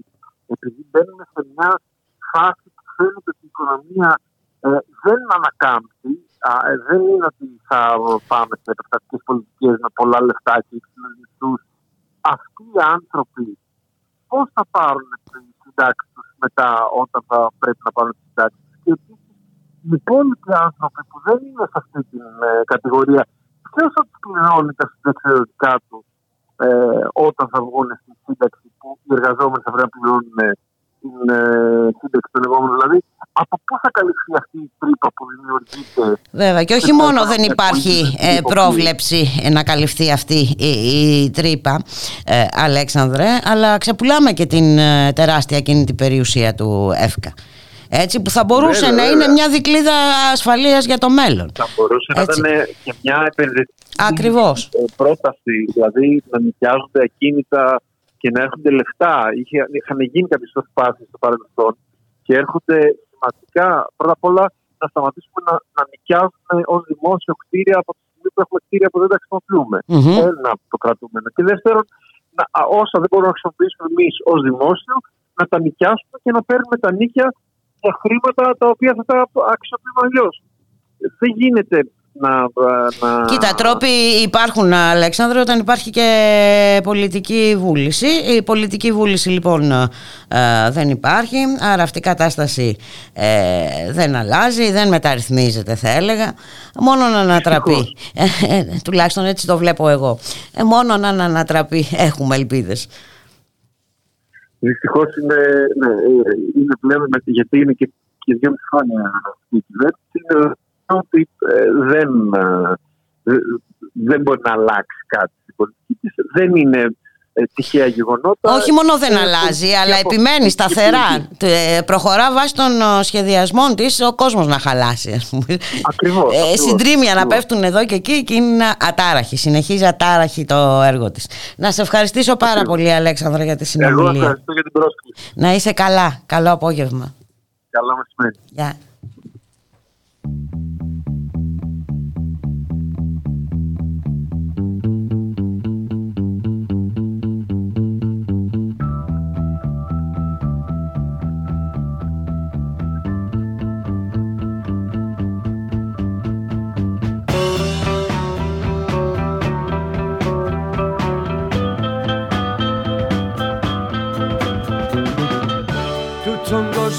μικρός τον ενόμιζα νιός. Του τον κόσμο μικρός τον φανταστήκα νιός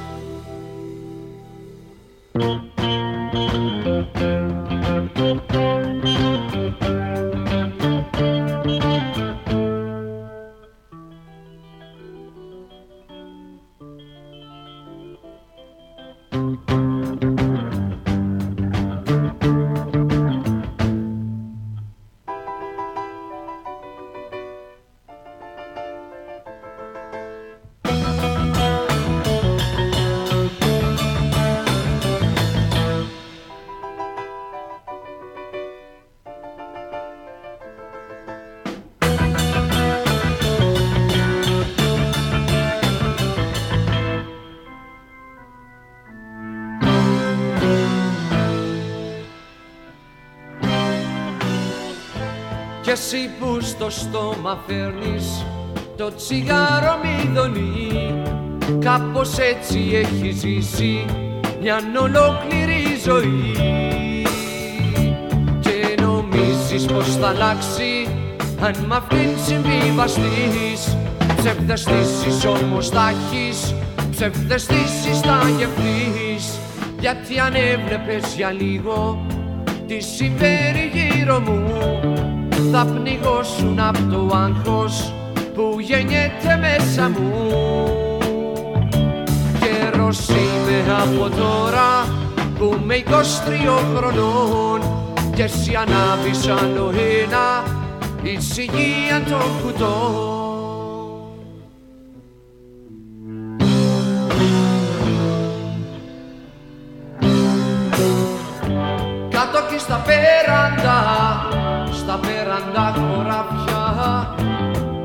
που με τα λόγα έτρεχα σαν ήμουνα μικρός. Παραπίσω τράβαγα πακέτο τα όνειρά μου. Κι από τότε ήθελα να γίνω γεωργός. Άσπρες σχέτες ήταν στον αέρα τα μαλλιά μου.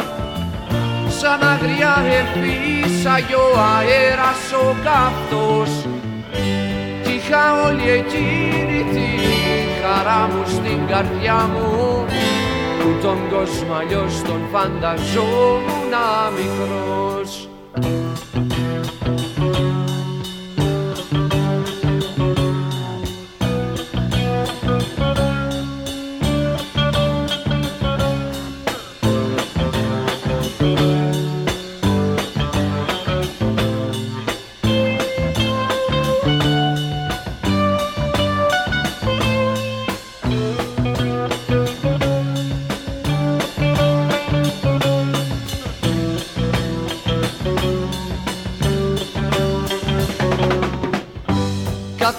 πέραντα, στα πέραντα χωράφια. Στη σκέψη μου θρονιάστηκες και έγινες κυρά Το δέρμα σου αγάπησα και την πνοή σου ακόμα. Την ένιωθα σαν ξάπλωνα στου ονείρου τη σκιά. Τώρα όταν σε σκέφτομαι της φαντασίας απάτη Ξέρω πως δεν απέχεις μα θα σε βρω εδώ κοντά. Γιατί τα κοινά που με λέει το στόμα να στεγνώσουν. Ένιωσα αυτά που κάναν την καρδιά μου να ρυθμεί Ρυθμός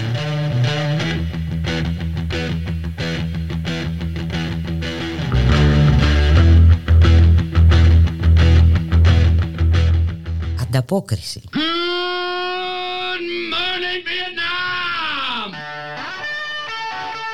Συντροφιά.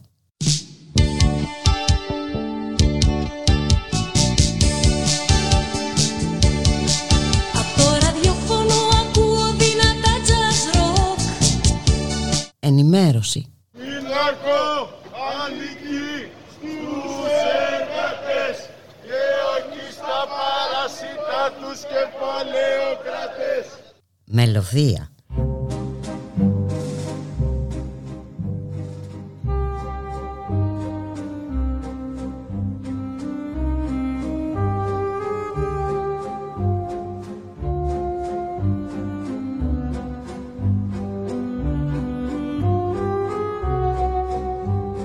ραδιόφωνο με στίγμα, μέρα και νύχτα.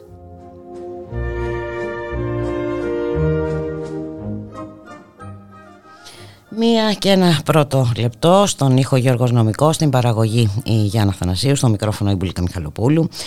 Ε, συμπίεση λοιπόν της ελληνικής οικονομίας που αναμένεται να είναι και μεγαλύτερη το επόμενο διάστημα λόγω και των εξελίξεων στην ε, Ουκρανία.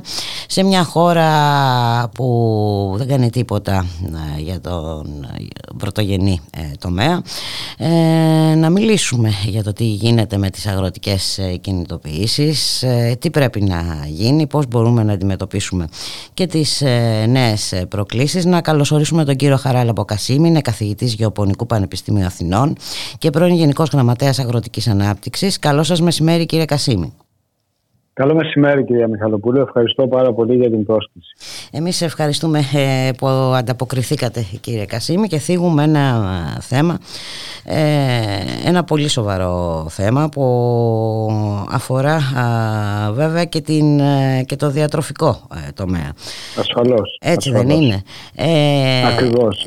Και αν το συνδυάσουμε και με τις εξελίξεις στην Ουκρανία, αν επισημάνουμε ότι ε, οι, πιο πολλές εξαγωγές ε, μας έρχεται από ε, σιταριού, μας, ε, γίνονται από την Ουκρανία και την Ρωσία και τροφοδοτούν ναι, το 29% ναι. των εξαγωγών σε όλο τον κόσμο, καταλαβαίνουμε ποιες θα είναι οι επιπτώσεις. Ποια είναι η άποψή σας; Η άποψή μου είναι ότι αυτό το γεωπολιτικό πρόβλημα σε συνδυασμό με τις ε, αυξήσεις της τιμές των εισρωών στη Γεωργία δημιουργεί μια εκρηκτική κατάσταση που για πρώτη φορά εδώ και δεκαετίες ε, θέτει σε κίνδυνο την ίδια την ε, επιβίωση, τη βιωσιμότητα του αγροτικού τομέα στην χώρα μας και κυρίως των μικρομεσαίων αγροτικών εκμεταλλεύσεων.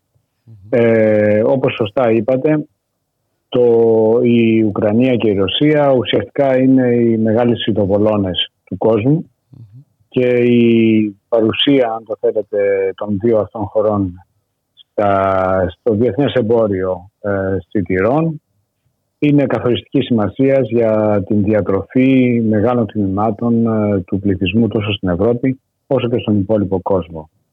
Και πρέπει να σας πω ότι ε, θα επηρεάσει και έχει επηρεάσει και στο παρελθόν ε, τις ε, κοινωνικές εντάσεις και τις κοινωνικές συνθήκες σε μια σειρά χώρες εάν η κατάσταση αυτή συνεχιστεί και εκφραστεί όπως εκφράζεται στο κόστος δια, ε, διατροφής σε μια σειρά χώρες.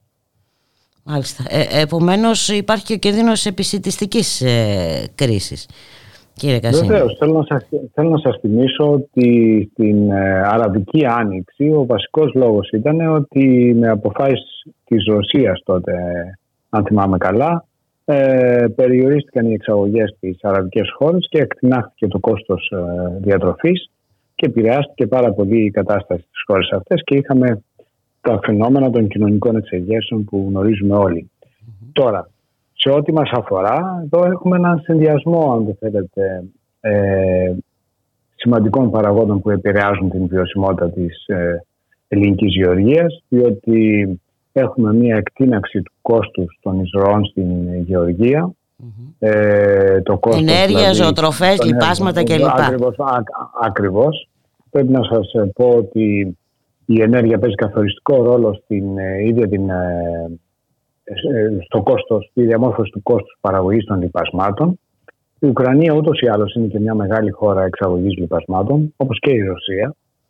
Και σε συνδυασμό, επαναλαμβάνω, με το κόστος ε, των εισαγωγών στα δημητριακά, ε, θα εκφραστεί στην υποβάθμιση, αν θέλετε, του βιωτικού επίπεδου μιας σειράς κοινωνικών στρωμάτων. Να σας δώσω ένα στοιχείο σε σχέση με αυτό.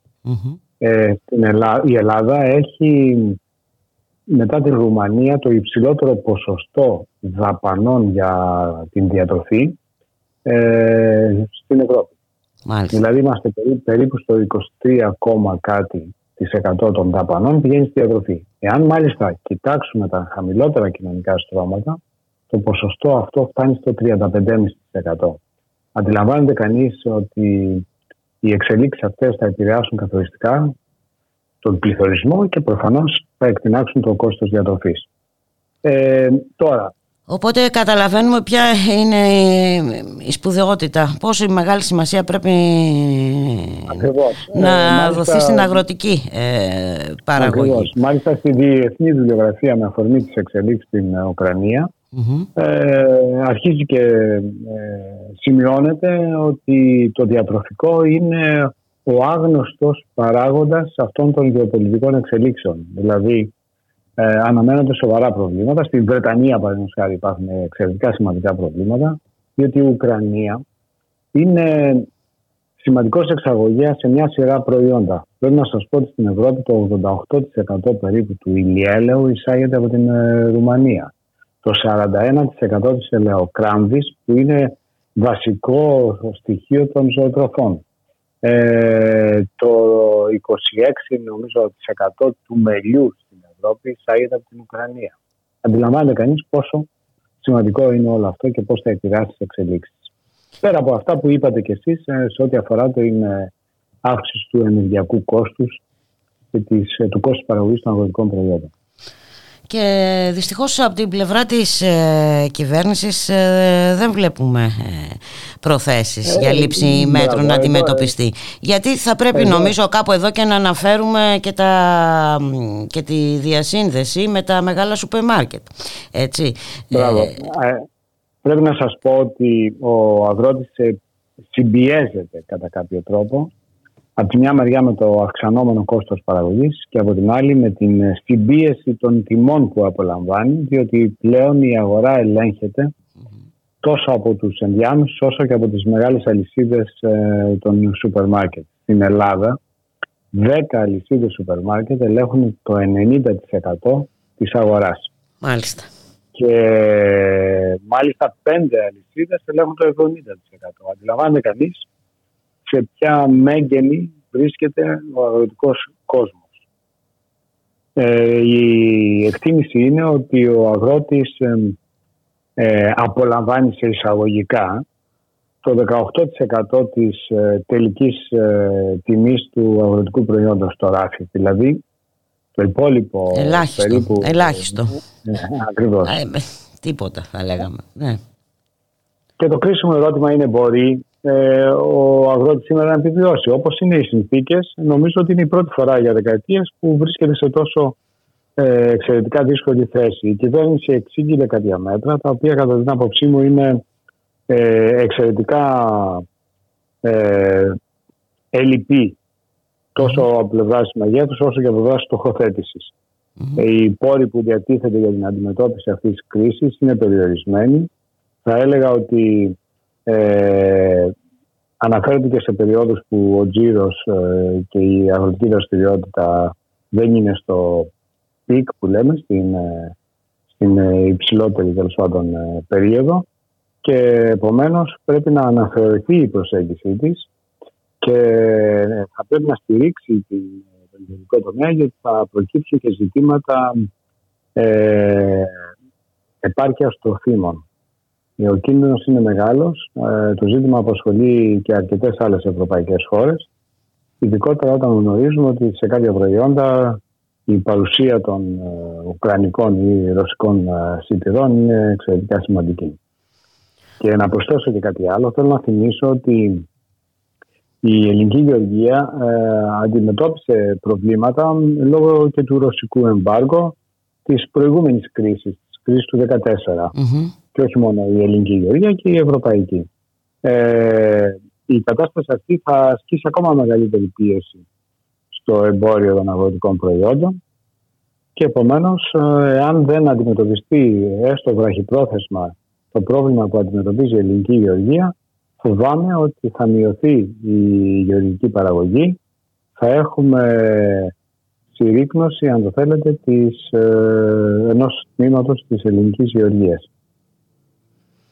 Μπορεί να ακούγεται κινδυνολογικό, ε, αλλά δεν είναι. Όχι, θα, θα πρέπει να τα λέμε αυτά όμως για να, και να βλέπουμε και τις ε, προεκτάσεις. Ε, γιατί αφορά ένα πολύ σημαντικό τομέα. Ε, και αυτό είναι βέβαια το, βραχυ, το βραχυπρόθεσμο. Αλλά από εκεί και πέρα νομίζω ως κοινωνία και ως mm-hmm. πολιτεία θα πρέπει να συζητήσουμε πάρα πολύ το μέλλον της ελληνικής γεωργίας στις νέες συνθήκες. Γιατί οι νέες συνθήκες δεν είναι μόνο αυτές που συζητήσαμε. Είναι οι επιπτώσεις ε, της κλιματικής κρίσης οι οποίες επηρεάζουν καθοριστικά την παραγωγικότητα. Είναι οι επιπτώσεις των νέων πολιτικών που θα πρέπει να αλλάξουν το χαρακτήρα και τον προσανατολισμό της γεωργικής παραγωγής γιατί οι νέες πολιτικές δίνουν μεγάλο βάρος στο κλίμα και στο περιβάλλον και στη μείωση των ε, λιπασμάτων, των φυτοφαρμάκων και όλα αυτά θα επηρεάσουν το χαρακτήρα της γεωργίας. Άρα πρέπει να επανασχεδιάσουμε και να επαναστοχοθετήσουμε την στρατηγική της ε, γεωργικής ε, της αγροτικής μας ανάπτυξης. Και αυτό πρέπει να γίνει σύντομα, κύριε ε, χθες, θα έλεγα. Έπρεπε να είχε γίνει. Έπρεπε να είχε γίνει με όλα αυτά που βλέπουμε να διαμορφώνονται. Και βέβαια είπατε κι εσείς ότι οι, οι προτινόμενες λύσεις από την κυβέρνηση είναι ασπιρίνες, ας το πούμε. Ε, και, δεν προ... και... Και... δεν προβλέπεται και καμία σημαντική ενίσχυση και σε ό,τι αφορά το, τα 32 δις του Ταμείου Ανάκαμψης. Δηλαδή, στο, ένα... ταμείο, στο Ταμείο Ανάκαμψης υπάρχουν κάποιοι πόροι για τη γεωργία που υπολείπονται πάρα πολύ των ε, πόρων που άλλες χώρες επενδύουν στην ανάπτυξη του αγροτικού τομέα και την ε, ανασυγκρότηση των αγροτικών περιοχών, ενώ της υπαίθρου. Ε, να φανταστείτε ότι το σύνολο των πόρων διατίθεται από το Ταμείο Ανάκαμψης για την ελληνική γεωργία είναι 800 περίπου 80 εκατομμύρια. Ε, που αντιλαμβάνεστε ότι είναι ένα πολύ μικρό ποσοστό των συνολικών πόρων του Ταμείου Ανάκαμψης για έναν τόσο σημαντικό τομέα της ελληνικής ε, γεωργίας. Ε, που αφορά σε τελική ανάλυση τη ζωή μας, ε, κύριε Κασίμη. Αφορά τη ζωή, αφορά τη ζωή μας και αφορά και τη ζωή ε, πάνω από ένα εκατομμύριο ε, γιατί δεν είναι μόνο αυτοί οι οποίοι είναι αρχηγοί αγροτικών εκμεταλλεύσεων όπως λέμε, είναι και τα νοικοκυριά τους, είναι και τα συναφή επαγγέλματα που συνδέονται με τον αγροτικό στην επικράτεια. Διότι αν κανείς προσθέσει τον πρωτογενή τομέα με την ε, υπόλοιπη αλυσίδα αξίας του αγροδιατροφικού συστήματος, τότε μιλάμε για ένα πολύ σημαντικό ε, τομέα της οικονομίας, δεδομένου ότι απασχολείται και ένας κόσμος και στην ε, βιομηχανία τροφίμων ε, και στις υπηρεσίες που συνδέονται με τα τρόφιμα και καταλαβαίνει κανείς ότι όλα αυτά θα έχουν αρνητικές συνέπειες για την σύνολη οικονομία. Άρα η κυβέρνηση οφείλει να δει αυτό το ζήτημα πάρα πολύ σοβαρά, να μην ε, αυτοπεριορίζεται στην στήριξη του τομέα, διότι θα τα βρούμε μπροστά μας. Μάλιστα. Και αν εκείνη δεν μπορεί να τα δει ε, με την πρέπουσα σοβαρότητα, ε, κάτι πρέπει να κάνουμε κι εμείς ε, σε αυτή την κατεύθυνση. να την αναγκάσουμε λίγο να τα δει. Να είσαστε... Προφανώς. Γι' αυτό είμαστε εδώ να συζητήσουμε Ακριβώς. και βλέπω ότι αυξάνεται το ενδιαφέρον και των μέσων μαζικής ενημέρωσης και της κοινωνίας για τις επιπτώσεις αυτής της κρίσης στο κόστος διατροφής και προφανώς την βιωσιμότητα του αγροτικού τομέα και του αγροτικού κόσμου. Βέβαια. Να σας ευχαριστήσω. Ε, βέβαια. Να σας ευχαριστήσουμε πάρα πολύ για τη συνομιλία ε, κύριε Κασίμη. Εγώ σας ευχαριστώ πάρα πολύ για το ενδιαφέρον και για την πρόσκληση. Να είσαστε καλά. Καλή συνέχεια. Ευχαριστώ. Καλή συνέχεια. Γεια χαρά.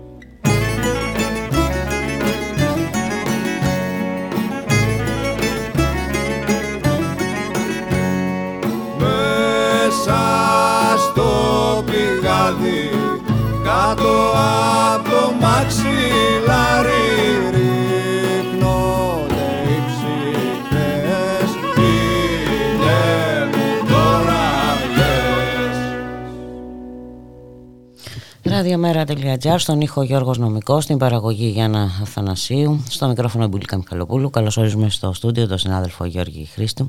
Γεια σου Γιώργη, Μπουλίκα. καλό σου μεσημέρι. Πάμε στα δικά μας τα δυσάρεστα. Λοιπόν, πάμε στο Euroferry Olympia, όπου βρέθηκε μια τέταρτη σωρός άντρα. Ε, εντοπίστηκε από τους άντρες της ε, ΕΜΑΚ στο τρίτο γκαράζ του ε, συγκεκριμένου πλοίου, το οποίο όπως ως γνωστό έχει ρημολκηθεί στο λιμάνι του Αστακού. Ε, αυτή τη στιγμή αγνοούνται 7 άτομα. Μάλιστα. Και έχει, έχει, έχουν περάσει τόσες μέρες, λιγοστεύουν Λίγο στέμφαντα. οι ελπίδες. Η διαδικασία των ερευνών από άντρε τη ΕΜΑΚ στο ιστορικό του πλοίου προχωρά. Ένα το άνοιγμα του καταπέλτη θα γίνει όταν πέσουν οι τιμές του διοξιδίου του άνθρακα στο εσωτερικό και δεν θα υπάρχει κίνδυνος μια νέας αναζωπήρωσης της φωτιάς, έτσι. Ε, να πούμε ότι το Euroferry Olympia, στο οποίο είχε εκδηλωθεί παρικάγια στο τρίτο κατάστημα τα ξημερώματα της περασμένης Παρασκευής, έτσι, στη θαλάσσια περιοχή βόρεια-ανατολικά της Ερικούσας, κατά την εκτέλεση του προγραμματισμένου δρομολογίου του από την Ιγουμενίτσα προς τον Πρίντεζι. Ε, Ρημολική χθες έχουν βγει ε, οι ενώσεις των αυτεργατών κτλ. Και, και έχουν επιλήψει ευθύνες στην εταιρεία για τα LP, μέτρα ασφαλείας κτλ. Και όχι μόνο στην εταιρεία. Και στο ίδιο, ναι, και στο, στο Υπουργείο Ναυτιλίας. Λοιπόν, πάμε στη Θεσσαλονίκη, όπου γυναίκα και τα δύο ανήλικα παιδιά της έχασαν τη ζωή τους σε πυρκαγιά που εκδηλώθηκε από άγνωστη αιτία σε μονοκατοικία στην Έμαγνησία έξω από τη Θεσσαλονίκη αυτό. Η πυροσβεστική ειδοποιήθηκε στις 2 και 25 ξημερώματα. Ε, έσπευσε στο σημείο με 12 πυροσβέστες και 4 εδροφόρα οχήματα. Όταν οι δυνάμεις πυρόσβεσης κατάφεραν να μπουν στο φλεγόμενο σπίτι, εντόπισαν απαθρακωμένους τη γυναίκα και τα δύο της παιδιά. Από την ταυτοποίηση που ακολούθησε διαπιστώθηκε ότι πρόκειται για ε, η γυναίκα είναι 31 ετών, ήταν και τα δύο της παιδιά ένα αγοράκι 11 ετών και ένα κοριτσάκι 7 ετών. Ο πατέρας αποσίαζε εκείνη την ώρα από το σπίτι. Τα αίτια που προκάλεσαν τη φωτιά ερευνώνται. Και πάμε πάλι σε φωτιά. Η μέρα είναι νομίζω τραγικότατη. Ε, λοιπόν, φωτιά ξέσπασε σήμερα το πρωί σε 7 σε λεωφορείο Τσοσί που εκτελούσε το δρομολόγιο στη, γραφή, στη γραμμή 608 ζωγράφου Γαλάτσι. Όλοι οι επιβάτες αποβιβάστηκαν με ασφάλεια σύμφωνα με την ανακοίνωση του ΟΑΣΑ. Το λεωφορείο που ενώ ήταν επί της οδού Πανεπιστημίου παρουσίασε βλάβη στον κινητήρα με αποτέλεσμα να βγουν καπνοί από το πίσω μέρος του οχήματος. Όλοι οι επιβάτες αποβιβάστηκαν με ασφάλεια και το όχημα μεταφέρθηκε με γερονοφόρο στο μαξοστάσιο για να δουν τα αίτια. Πάντως να πω ότι πολλές φορές αυτά τα λεωφορεία είναι τα μεγάλα έτσι. Μμμ. Πολλές φορές αυτά τα λεωφορεία έχουν πάρει φωτιά. Δεν είναι η πρώτη φορά που ένα τέτοιο λεωφορείο και μάλιστα το 608 έχει συμβεί σε μένα και στην Πατησίων να έχει πάρει φωτιά. Προβληματικά λεωφορεία. Ο κινητήρας, ο κινητήρας δεν είναι για αυτά τα λεωφορεία. Μάλιστα. Κατάλαβα. Έτσι. Ο κινητήρας δεν είναι για αυτά τα λεωφορεία. Και όταν ο κινητήρας ζορίζεται, θα κάνει, θα κάνει μπαμ. Θα κάνει μπαμ. Ε, δε- τώρα τι να πούμε. Ε, γιατί για το τραγικό περιστατικό στη Θεσσαλονίκη είπες ότι τα αίτια ερευνώνται της ε, πυρκαγιάς. Εντάξει. Θες και άλλα, δεν μπορώ να πω άλλα πράγματα. Δεν μπορώ να πω Ε, άλλες τραγουδίες σήμερα. Τι να, τι να πούμε, όντως η μέρα ξεκίνησε πάρα πολύ άσχημα. Έτσι, ξεκίνησε με ένα πόλεμο, με όλες αυτές τις συνέπειες που φέρνουν πάντα οι πόλεμοι Γιώργη Χρήστου. Ξέρεις, λέει, υπάρχει μια περιγραφή που λέει ότι μια φωτογραφία ίσον με χίλιες λέξεις. Αλλά λέει μία λέξη ίσον με αμέτρητες φωτογραφίες και αυτή είναι ο πόλεμος. Ο πόλεμος, πράγματι. Έτσι, έτσι ακριβώς α, είναι. Ε, ε, και να μην ξεχνάμε και το δικό μας εδώ, ε, τον Τον εσωτερικό α, πόλεμο. Γιατί έχουμε ένα πόλεμο Την σε πανδημία. διάφορα μέτωπα. Ε, δεν πανδημία. μιλάω μόνο για την ε, ε, πανδημία, η οποία θεωρητικά έχει τελειώσει, υποτίθεται. Ε, Έχει ξεχαστεί αυτές τις ναι, μέρες, δεν ναι. έχει πολλά έτσι, για την πανδημία. Ο πόλεμος τα πήρε, ε, τα, τα έσουρε όλα. Ε, ναι, εντάξει, είναι λογικό, αλλά να μην ξεχνιόμαστε κιόλας και τι επιπτώσεις θα υπάρχουν και στη ζωή μας. Και από αυτόν τον εξωτερικό, αλλά και το συνεχιζόμενο εδώ Νομίζω το είπε εσωτερικό ο πόλεμο. προηγούμενος συνομιλητής ότι α, αυτός ο πόλεμος θα επηρεάσει αρνητικ- Πολλούς τομείς. πολλούς τομείς, τον πληθωρισμό, θα αυξηθεί το κόστος της διαβίωσης, έτσι. Ε, θα κι- προκαλέσει κοινωνικές αναταραχές, δηλαδή α, φαντάζομαι ότι θα- σε λίγο θα υπάρχουν ελλείψεις ε, σε σιτάρι, σε καλαμπόκι, σε ψωμί, ε, βασικό είδος. Το πετρέλαιο, το φυσικό αέριο έχουν φτάσει στα ύψη, εκτινάχθηκαν. Κόστος, ε, το κόστος ζωής θα ακριβίνει πάρα πολύ σε μια χώρα όπου η κυβέρνηση... Σκληρά Ναι. δοκιμαζόμενη. ε, και σε μια χώρα που η κυβέρνηση αγρόνα αγοράζει. Αδιαφορεί παντελώς. Ε, εντελώς, εντελώς. Εντελώς. Και όχι μόνο Κοιτά- αδιαφορεί κοιτά- κοιτάει εντελώς, τον- μας δουλεύει και από πάνω. Μας δουλεύει, ναι. ναι, αυτό είναι. Να σε Ότι ο ευχαριστήσω. Μητσοτάκης είναι πρωταγωνιστής της διεθνής εξέλιξης. Δηλαδή, εντάξει. Καλά, εντάξει, δεν το σχολιάζω, ασχολίαστο. Γελάει και κάθε πολύχρωμη Ναι, έγα εδώ ναι, πέρα. ναι, εντάξει, ασχολίαστο. Να σε ευχαριστήσω πάρα Να σε πολύ, καλά, Γιώργη να σε Χρήστο. καλά. Να σε καλά. Καλή συνέχεια.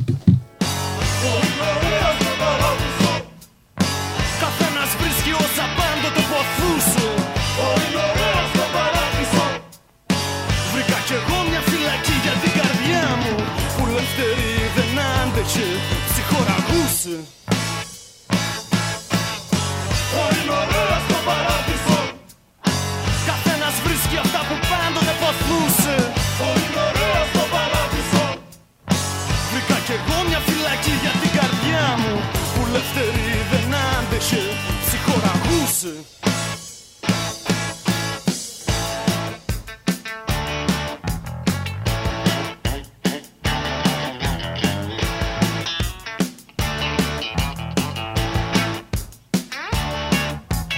Έχει στον παράδεισο λεωφόρους Έχει στον παράδεισο ουρανό Έχει στον παράδεισο κορίτσια Έχει στον παράδεισο Έχει στον παράδεισο αλκοόλ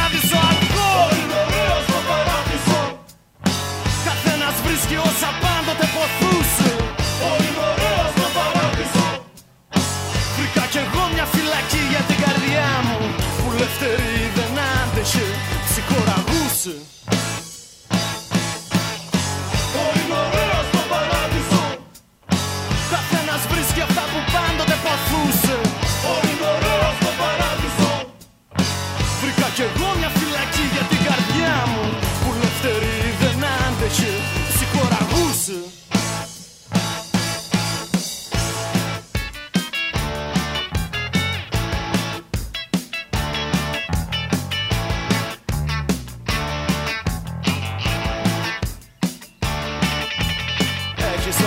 παράδεισο. Σοκολάτες Έχεις στο παράδεισο πλατείες σαν του Πεκίνου. Έχεις στο παράδεισο, έχει τρομοκράτες. Υπάρχουν στο παράδεισο έξοδοι κινδύνου. Πολύ ωραία στο παράδεισο. Καθένας βρίσκει όσα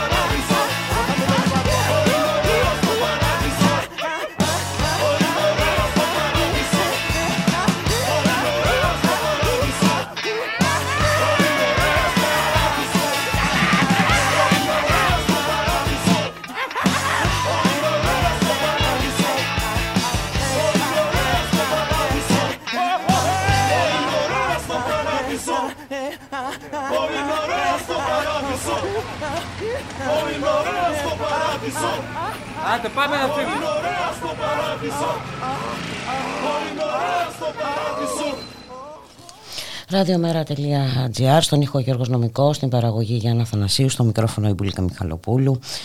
Αγώνας ε, για την απονομή δικαιοσύνης είναι ο αγώνας που κάνει εδώ και 18 μήνες η οικογένεια του Βασίλη Μάγκου του Βασίλη που βρήκε το θάνατο ένα μήνα μετά το βασανισμό του όπως είχε καταγγείλει άμεσα από αστυνομικούς έχουμε τη χαρά να φιλοξενούμε τον πατέρα ε, του Βασίλη τον Γιάννη Μάγκο κύριε Μάγκο καλό σας μεσημέρι Καλημέρα σας. Σας ευχαριστώ για την πρόσκληση. Εμείς ε, ευχαριστούμε ε, για την ανταπόκριση και πραγματικά είναι ένας ε, αγώνας για την απονομή δικαιοσύνης που δεν αφορά βέβαια που δίνεται με αφορμή αυτό το τραγικό περιστατικό αλλά αφορά, άπτεται και πολλών άλλων παρόμοιων βίων αστυνομικών. Εσείς έχετε με ερωτήματά σας, απευθύνετε μάλλον ερωτήματα με επιστολή σας προς τον αρχηγό της Ελλάς και τον Υπουργό Προστασίας του Πολίτη. Για πέστε μας κύριε Μάγκο. Ναι. Καταρχήν, όπως το είπατε και εσείς, πέρασαν 18 μήνες από τότε που άρχισε η ΕΔΕ και εμείς είμαστε στο σκοτάδι. Μάλιστα. Δηλαδή, και ακόμα ε, δεν έγινε υπάρχει ένα- πόρισμα. το- τίποτα απολύτως που να το γνωρίζουμε εμείς. Μάλιστα. Αυτό που γνωρίζουμε είναι ότι κάποια στιγμή το πόρισμα ε, πήγε στο συνήγορο του πολίτη εδώ και πολλούς μήνες. Ο συνήγορος του πολίτη το επέστρεψε στην ελληνική αστυνομία με, σοβαρές, με επισημάνεις ότι υπάρχουν σοβαρές παραλήψεις και τώρα έχουμε μια γραφειοκρατική έτσι, πορεία των πραγμάτων που δεν ξέρουμε πού θα τελειώσει. Αυτό ε, είναι Θα κάτι έλεγα το μια οποίο- παρελκυστική τακτική ε, Ακριβώς, ακολουθείτε. Ακριβώς. Μάλιστα. Μια σκόπιμη θα έλεγα εγώ έτσι, τακτική. Ε, το πράγμα να τραβάει σε μάκρος, να υποβαθμίζεται, αλλά όμως δεν είναι έτσι. Ε, έγινε ένα περιστατικό μπροστά στα μάτια α, πολλών ανθρώπων. Ε, υπάρχουν πάρα πολλοί μάρτυρες οι οποίοι είδαν και κατέθεσαν ε, για το περιστατικό. Υπάρχουν μάρτυρες οι οποίοι βρήκαν το γιο μας, το παιδί μας, το Βασίλειο Μάγκο, έξω από την αστυνομική διεύθυνση Μαγνησίας επίσης, κυριολεκτικά πεταγμένο μετά τον απέσιο ξυλοδαρμό που έφαγε στα δικαστήρια και την κράτησή του, την παράνομη κράτηση μέσα στα δικαστήρια που βασανίστηκε βέβαια, τον βρήκαν απ' έξω πεταγμένο κυριολεκτικά. Όλα αυτά γυρεύουν δικαιοσύνη. Γι' αυτό και ο τίτλος της επιστολής έχει και το επιτέλους μέσα. Δηλαδή, επιτέλους αποδώστε δικαιοσύνη. Αποδώστε δικαιοσύνη. Αυτό είναι το αίτημα της οικογένειάς μας. Και αξίζει να θυμηθούμε κύριε Μάγκο ε, γιατί υπέστη όλα αυτά τα βασανιστήρια ο- Ναι. ο, γιος σας. Ναι. Στις 13 Ιουνίου του 2020 μέρα Σάββατο στο Βόλο υπήρξε μια τεράστια διαδήλωση και πορεία προς το τσιμεντάδικο του Βόλου το οποίο ως γνωστόν δεν παράγει τσιμέντα πια αλλά και σκουπίδια. Με αποτέλεσμα, σύμφωνα με τις μετρήσεις, η πόλη του Βόλου να, είναι, να έχει πολύ μεγάλο πρόβλημα ρήπανσης και ο καρκίνος στην πόλη να αυξάνεται. Στη διαδήλωση αυτή υπήρξε και ο γιος μου. Εκείνη την μέρα συνελήφθησαν δύο νεαροί. Την επόμενη μέρα, 14 Ιουνίου, Κυριακή το απόγευμα, ο γιος μου συμπτωματικά περνούσε έξω από τα δικαστήρια, όπου ήταν συγκεντρωμένοι κάποιοι άνθρωποι για συμπαράσταση στους δύο νεαρούς που εκείνη την ώρα περνούσαν αυτόφορο. Ο γιος μας θεώρησε καθήκον του να σταματήσει το μηχανάκι το οποίο οδηγούσε και να πάει και αυτός να διαμαρτυρηθεί. Και την ώρα που πλησίαζε, εντελώς αψυχολόγητα, πέφτουν με την υπόδειξη ενός της αστυνομίας, πέφτουν πάνω του τέσσερις αστυνομικοί, οι οποίοι κυριολεκτικά τον τζάκισαν στο ξύλο. Χωρίς να κάνουν οποιοδήποτε άλλο χειρισμό πριν για να, αν κρίνουν ότι κάτι έκανε ο γιος μας, να τον ε, ε, να τον ε, ε, ε, χειριστούν ας πούμε, με έναν τρόπο ειρηνικό θα έλεγα. Όλοι είδαν και κατέθεσαν ότι ο γιος μας δεν έκανε τίποτα απολύτως. Τίποτα... Είναι κατανόητο για μας άνθρωποι Α, οι οποίοι Απλώς είχε την πρόθεση να εκδηλώσει τη συμπαράστασή του. Τίποτα Ακριβώς. άλλο. Αυτό. Έφαγε ξύλο γιατί συμπαραστάθηκε στα δύο αυτά παιδιά. Ακριβώς. Ακριβώς. Και μάλιστα σε ένα, ε, ένα περιστατικό το οποίο το είδαν πολλοί άνθρωποι. Είναι κατανόητο δηλαδή ένας άνθρωπος ο οποίος πάει να διαμαρτυρηθεί να τσακίζεται στο ξύλο κατά αυτόν τον τρόπο. Και όχι μόνο αυτό, αυτό να συνεχίζεται και μέσα στην αστυνομική διεύθυνση, σκοπίμως, όπως ε, έχει καταγγείλει ο ίδιος ο γιο μου, δύο, δύο, δύο αστυνομικοί του κρατούσαν τα χέρια πίσω το παιδί μας από την καρέκλα και ένας τρίτος τον χτυπούσε πάνω στα σπασμένα ήδη πλευρά του για να του προκαλέσει περισσότερο πόνο. Αν είναι ποτέ δυνατόν. Αν είναι ποτέ δυνατόν. Και γελούσαν, γελούσαν αυτοί οι άνθρωποι όταν το παιδί μας ζητούσε στην κατάσταση που ήταν λίγο νερό και δεν του δίναν και γελούσαν που το βλέπαν να σέρνεται σε ένα χαλασμένο ψύχτη και να βάζει τη γλώσσα του να προσπαθεί να πιάσει μια σταγόνα νερό να ανακουφιστεί κάπως. Γελούσαν. Και για όλα αυτά τα περιστατικά απαιτούμε δικαιοσύνη απαιτούμε δικαιοσύνη, η οποία πρέπει κάποια στιγμή να αποδοθεί επιτέλους και να σταματήσουν όλη αυτή την κολυσιεργία. Ε, και πολύ καλά κάνετε και απαιτείτε και δεν το απαιτείτε ε, μόνο εσείς ε, κύριε Μάγκο. Ε, το απαιτούμε και όλοι εμείς που δεν ανεχόμαστε καταπάτηση ανθρωπίνων δικαιωμάτων και ατομικής ελευθερίας.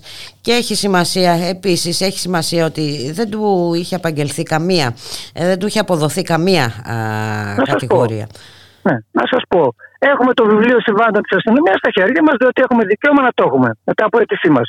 Στο βιβλίο συμβάντα της αστυνομίας γράφεται επιλέξει ότι δεν του καταλογίστηκε τίποτα δεν βρέθηκε τίποτα εις βάρος του. Δηλαδή έφαγε τέτοιο ξύλο που τον οδήγησαν στο θάνατο και συνέχισε να τρώει και ξύλο μέσα στην αστυνομική διεύθυνση χωρίς λόγο, χωρίς καμιά αιτία και να βασανίζεται.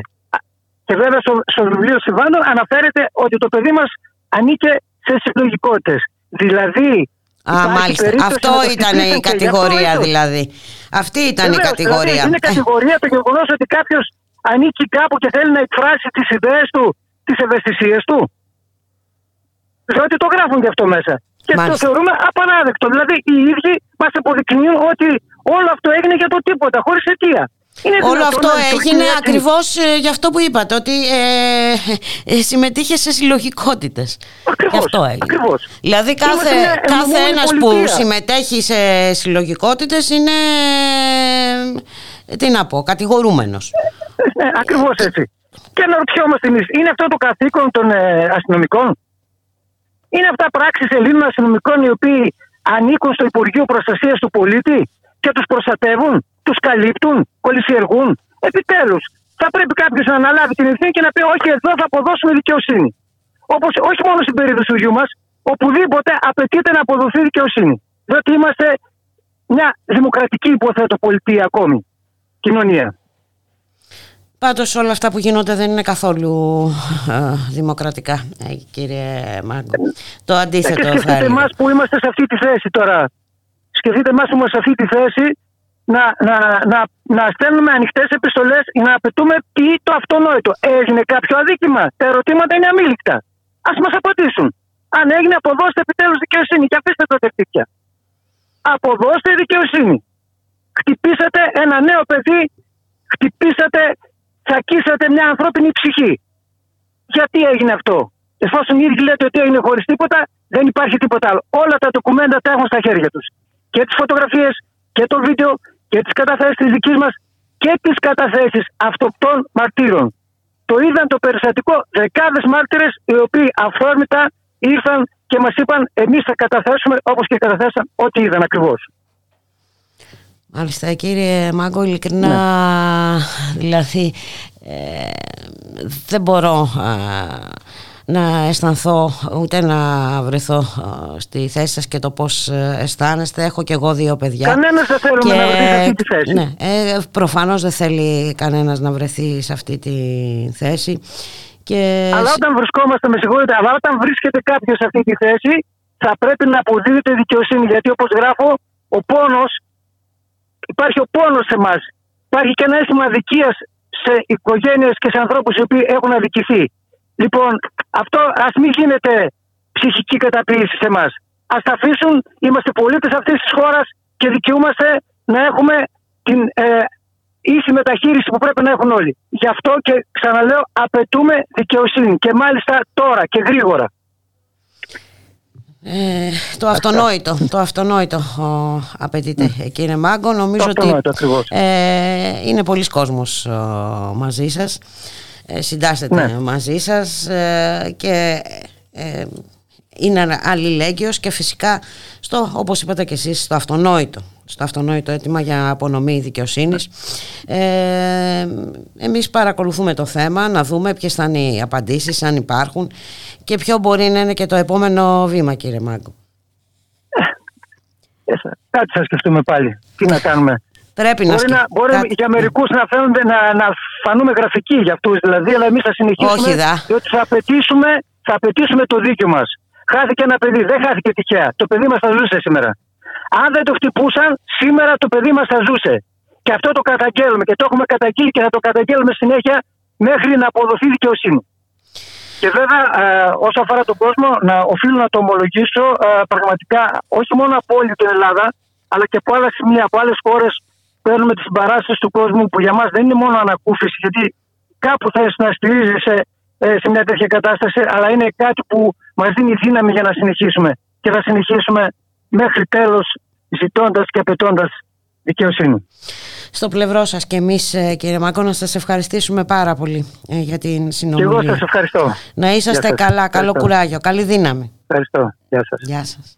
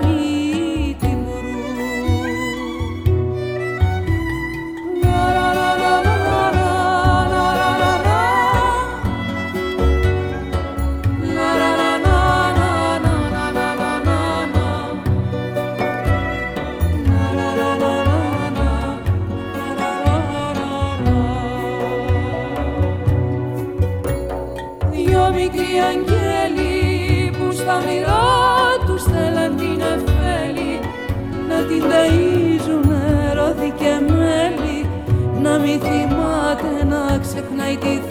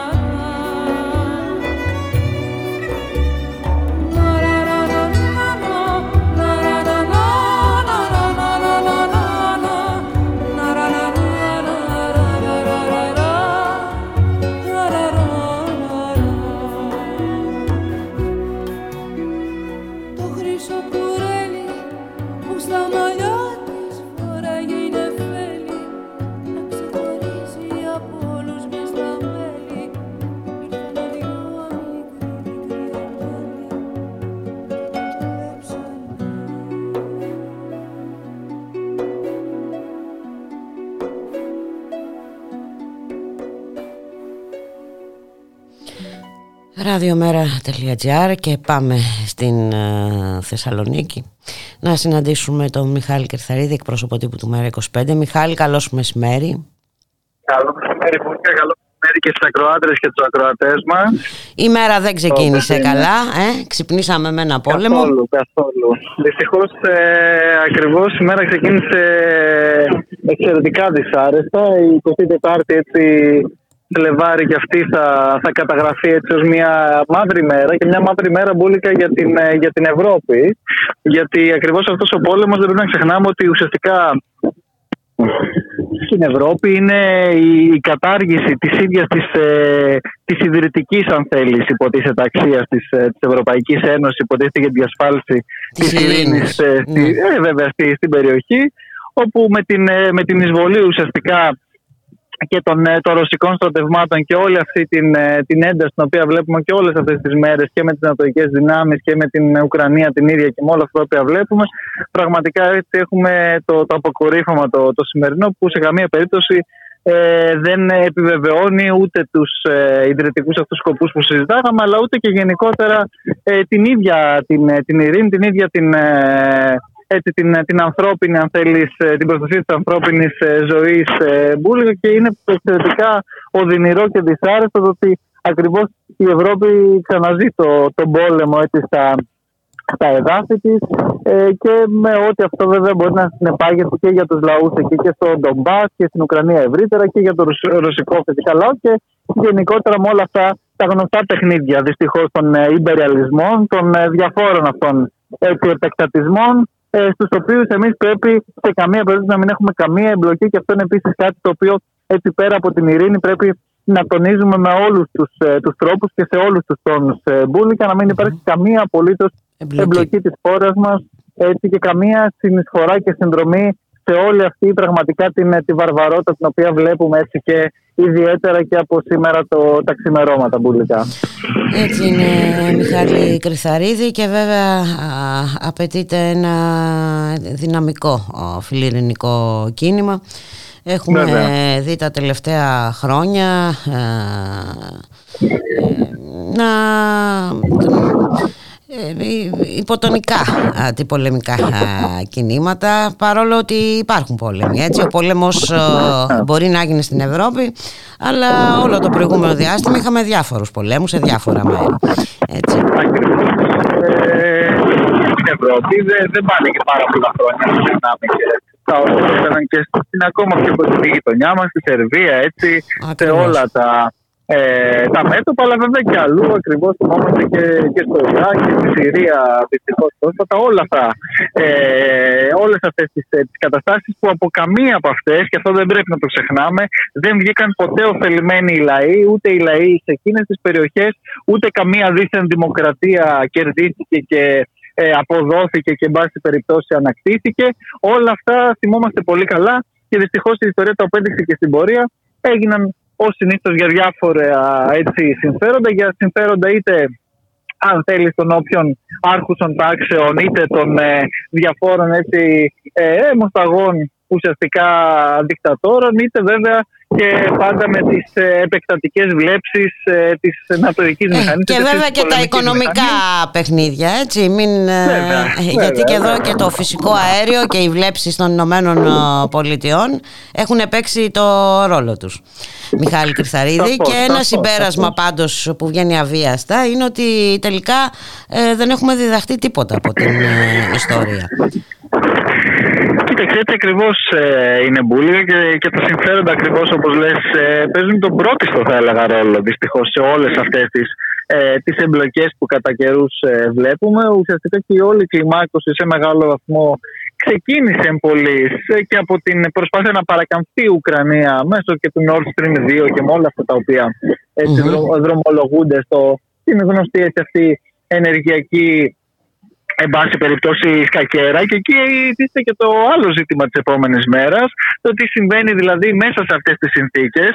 Διότι προφανώς το πρώτο και κύριο, ξαναλέω, είναι η επικράτηση της ειρήνης, είναι να σταματήσει από τη μία η εισβολή έτσι, ε, των, ε, των δυνάμεων του, του κυρίου Πούτιν στην, ε, στην Ουκρανία, αλλά από την άλλη βέβαια πρέπει να σταματήσει και η, επεκτα, η επέκταση και όλες αυτές οι βλέψεις ναι, η οποία ε, δεν ήρθε από το πουθενά ε, η, α, α, η επεκτατική πολιτική πολιτική της ε, Ρωσίας έτσι δεν ήρθε, από κάπου υπονομεύθηκε από κάπου υποδαβλίστηκε και τα λοιπά. Θέλω να ναι. πω ότι σε κάθε περίπτωση πρέπει να βλέπουμε και τα αίτια ε, που μας ναι, έφεραν ναι, στη σημερινή μα, Γι' αυτό ακριβώς και πρέπει ξαναλέω να, να πούμε τόσο έτσι, ένα μεγάλο όχι στην, ε, στην εισβολή όσο και ένα μεγάλο mm-hmm. όχι όμως και σε όλη αυτή την, την επέκταση την οποία έχει υπάρξει και που συντελείται όλο αυτό το, το διάστημα.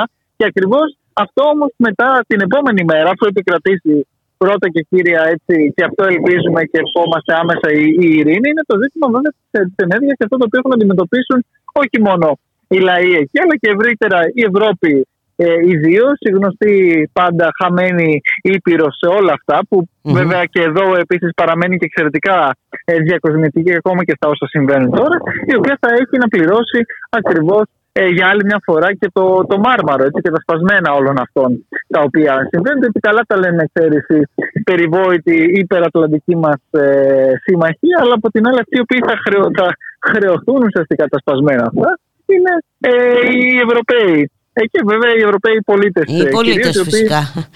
Ακριβώς, οι οποίοι θα κληθούν να πληρώσουν ακόμα μεγαλύτερες αυξήσεις στην ακρίβεια, στην ε, ενέργεια, σε όλα αυτά τα οποία αντιμετωπίζουν ήδη όλο αυτόν τον καιρό και δυστυχώς με όλη αυτή την, την κατάσταση, όπου ξαναλέω βέβαια αυτό το οποίο έχει δεν είναι το να λύσουμε το ενεργειακό μας είναι να σταματήσει κάθε τέτοια έτσι, ε, πολεμική σύραξη. Αλλά από εκεί και έπειτα είναι και αυτό κάτι το οποίο σίγουρα θα, θα κληθούμε να αντιμετωπίσουμε μπουλικά. Μαζί με όλα τα άλλα.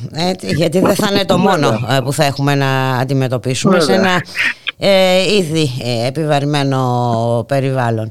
Ε, Μιχάλη ναι, και ναι. Α, α, ακριβώς και είναι πάρα πολύ σημαντικό αυτό το οποίο επίσης θέτει το να υπάρξει παράλληλα έτσι και ένα πολύ δυνατό, πολύ ε, έτσι, ένα, ένα νέο, ένα πολύ χειρό αντιπολεμικό ε, κίνημα το οποίο θα πρέπει να αντιλαμβάνεται όμως όλη την έκταση έτσι, και να βάζει στο κάτω όλη αυτή την, κατασταση τόσο δηλαδή την, ε, την ίδια αν θες, την, την εισβολή τη θεσμή, αλλά όσο και γενικότερα όλη την ένταση την προηγούμενη, η οποία δρομολογήθηκε πολύ συγκεκριμένα, με πολύ συγκεκριμένες κατευθύνσεις και να βάζει επιτέλους ένα τέλος σε όλη αυτή την επέκταση έτσι, ε, των, ε, της νατοικής πολεμικής μηχανής η οποία οδηγεί ακριβώς και σε τέτοιου είδους ε, δυστυχώς καταστάσεις πουλικά.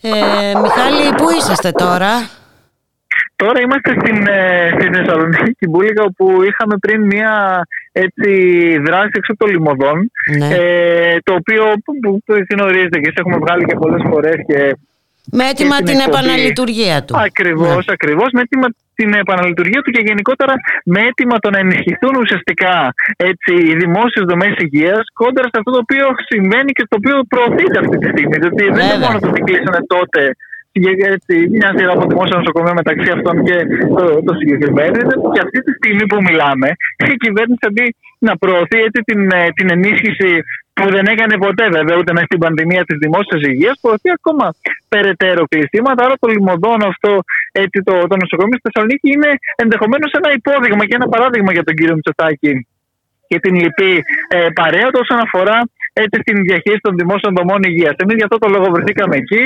έτσι και με το, με το γραμματέα μας, το, τον Γιάννη Βαρβάκη και με την βουλεύτριά μας, την, ε, τη Μαρία Τναπατζίδη, μαζί εδώ με τις οργανώσεις και τα μέλη μας στη Θεσσαλονίκη, για να φωνάξουμε ουσιαστικά να ανοίξει το, το λιμωδόν και πάλι, να στελεχωθεί, έτσι, να, να ενισχυθεί και να πάψει όλη αυτή η προσπάθεια που συντελείται ακόμα και σήμερα, που συντελέστηκε ακόμα και μέσα στην πανδημία, της αποψήλωσης τη περαιτέρω της δημόσιας υγείας και να ενισχυθεί στην πράξη έτσι, το, το εθνικό σύστημα υγείας και με προσωπικό και με υποδομές, διότι πραγματικά το έχουν ανάγκη μπουλικά οι πολίτες και δεν έχουν όλες τις δυνατότητες των φίλων του, του κυρίου Μητσοτάκη να πηγαίνουν έτσι, στα ιδιωτικά νοσοκομεία και σε όλη αυτή την, ε, την εν πάση περιπτώσει μπίζνα που έχει στηθεί παράλληλα και έχει ενταθεί κιόλας, ξαναλέω και μέσα σε όλη Βέβαια. αυτή την τραγωδία την οποία ζούμε. Ε, τι προβλέπει η σημερινή ημέρα, ε, υπάρχουν κάποιες άλλες δράσεις, θα έχετε Μπορεί κάποιες... κανένας θα, υπά, θα, υπά, θα υπάρξουν για κάποιες συναντήσεις και εδώ ακριβώς και για το, ε, για το φασισμό δυστυχώς που έχουμε δει τα, ε, το, το, το, το, το τελευταίο διάστημα να κάνεις ξανά την εμφάνισή του και σε διάφορα σχολεία και σε διάφορες έτσι, ε, τέτοιες εν πάση περιπτώσει όψεις ε, στην πόλη. Το πρωί επίσης βρέθηκε ο γραμματέας του, του ΜΕΡΑ25 στο σημείο της δολοφονίας του Άλκη όπου έτσι έστειλε και εκεί ένα μήνυμα και κατά της οπαδικής βίας αλλά και ένα μήνυμα αυτής συμπαράσταση και στους γονείς του Άλκη και κα- κάλεσε ουσιαστικά και την νεολαία να, να μην εγκλωβιστεί έτσι σε, αυτό το, σε αυτή την τυφλή βία, σε αυτά τα οποία προσπαθούν κάποιοι φτιάχνοντας εν πάση περιπτώσει όλους αυτούς τους στρατούς τους έτσι να, να οδηγήσουν ε, την κοινωνία στα γνωστά της. Ε, βέβαια έτσι αδιέξοδο, να τη βυθίσουν δηλαδή ακόμα περισσότερο σε αυτά και βέβαια ε, ουσιαστικά έτσι να, να, να μπει και στο, στο κάδρο η, η ουσία και η ρίζα όλων αυτών των, των ζητημάτων που δεν είναι μόνο έτσι επιφανειακά όπως είναι το αντιμετωπίζει η κυβέρνηση, δηλαδή με περαιτέρω αυστηροποίηση ουσιαστικά των, των ποινών και μία ακόμα έκφανση της ε, καταστολής της, αλλά με το, το χτύπημα στη ρίζα όλης αυτής της, νο, της συστημικής δηλαδή βίας που αναπαράγεται μέσα έτσι από τους διάφορους αυτούς ε, συνδέσμους που οι ίδιοι οι, οι ολιγάρχες και σε αυτό το χώρο μια χαρά ξέρουν να στείλουν και να, και να συντηρούν και βέβαια τη σύνδεσή τους και με ακροδεξιές ομάδες όπως έχουμε δει δυστυχώς να συμβαίνει και στο συγκεκριμένο περιστατικό αλλά και σε μια σειρά έτσι από άλλα αντίστοιχα περιστατικά μπουλικά.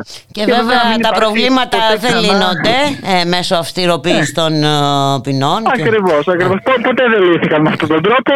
Και, και βέβαια, μπουλικα να μην υπάρξει και να είναι πράγματι ο 19χρονο Άλκης το τελευταίο ε, θύμα αυτής της ε, ε, τη συστημική βίας. Μία έκφραση της οποίας είναι και αυτή, όπως συζητάγαμε και τις προηγούμενες μέρες.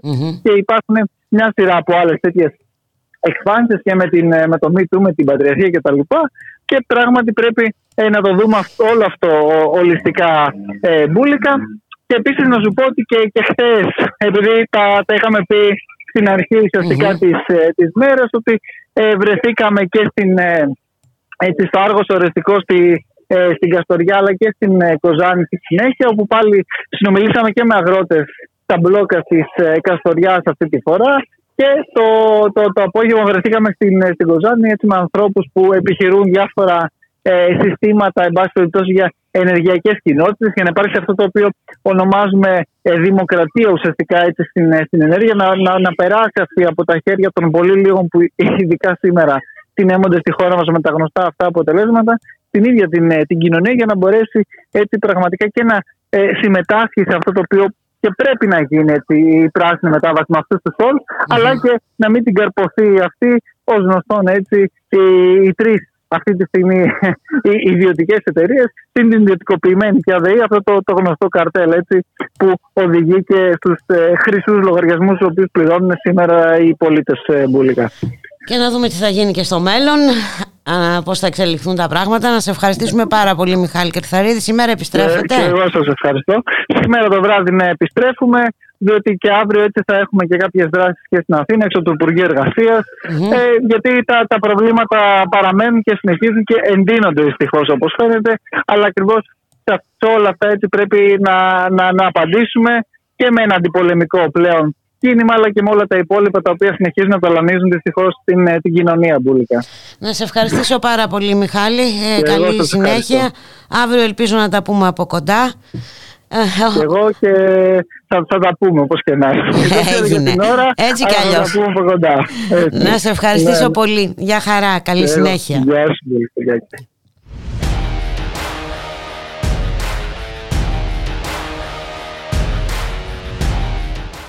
Και ήρθε η ώρα να σας αποχαιρετήσουμε στη ρύθμιση του ήχου ο Γιώργος Νομικός, στην παραγωγή Γιάννα Αθανασίου, στο μικρόφωνο η Μπουλίκα Μιχαλοπούλου.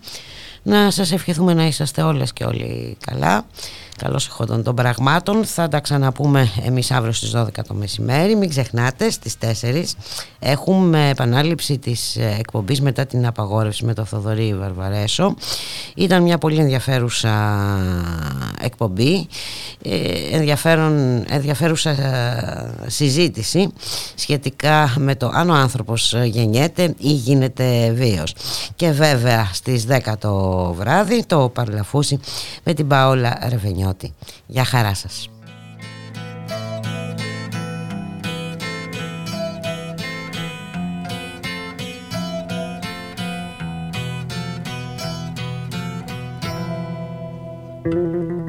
Πώς να σοπάσω μέσα μου την ομορφιά του κόσμου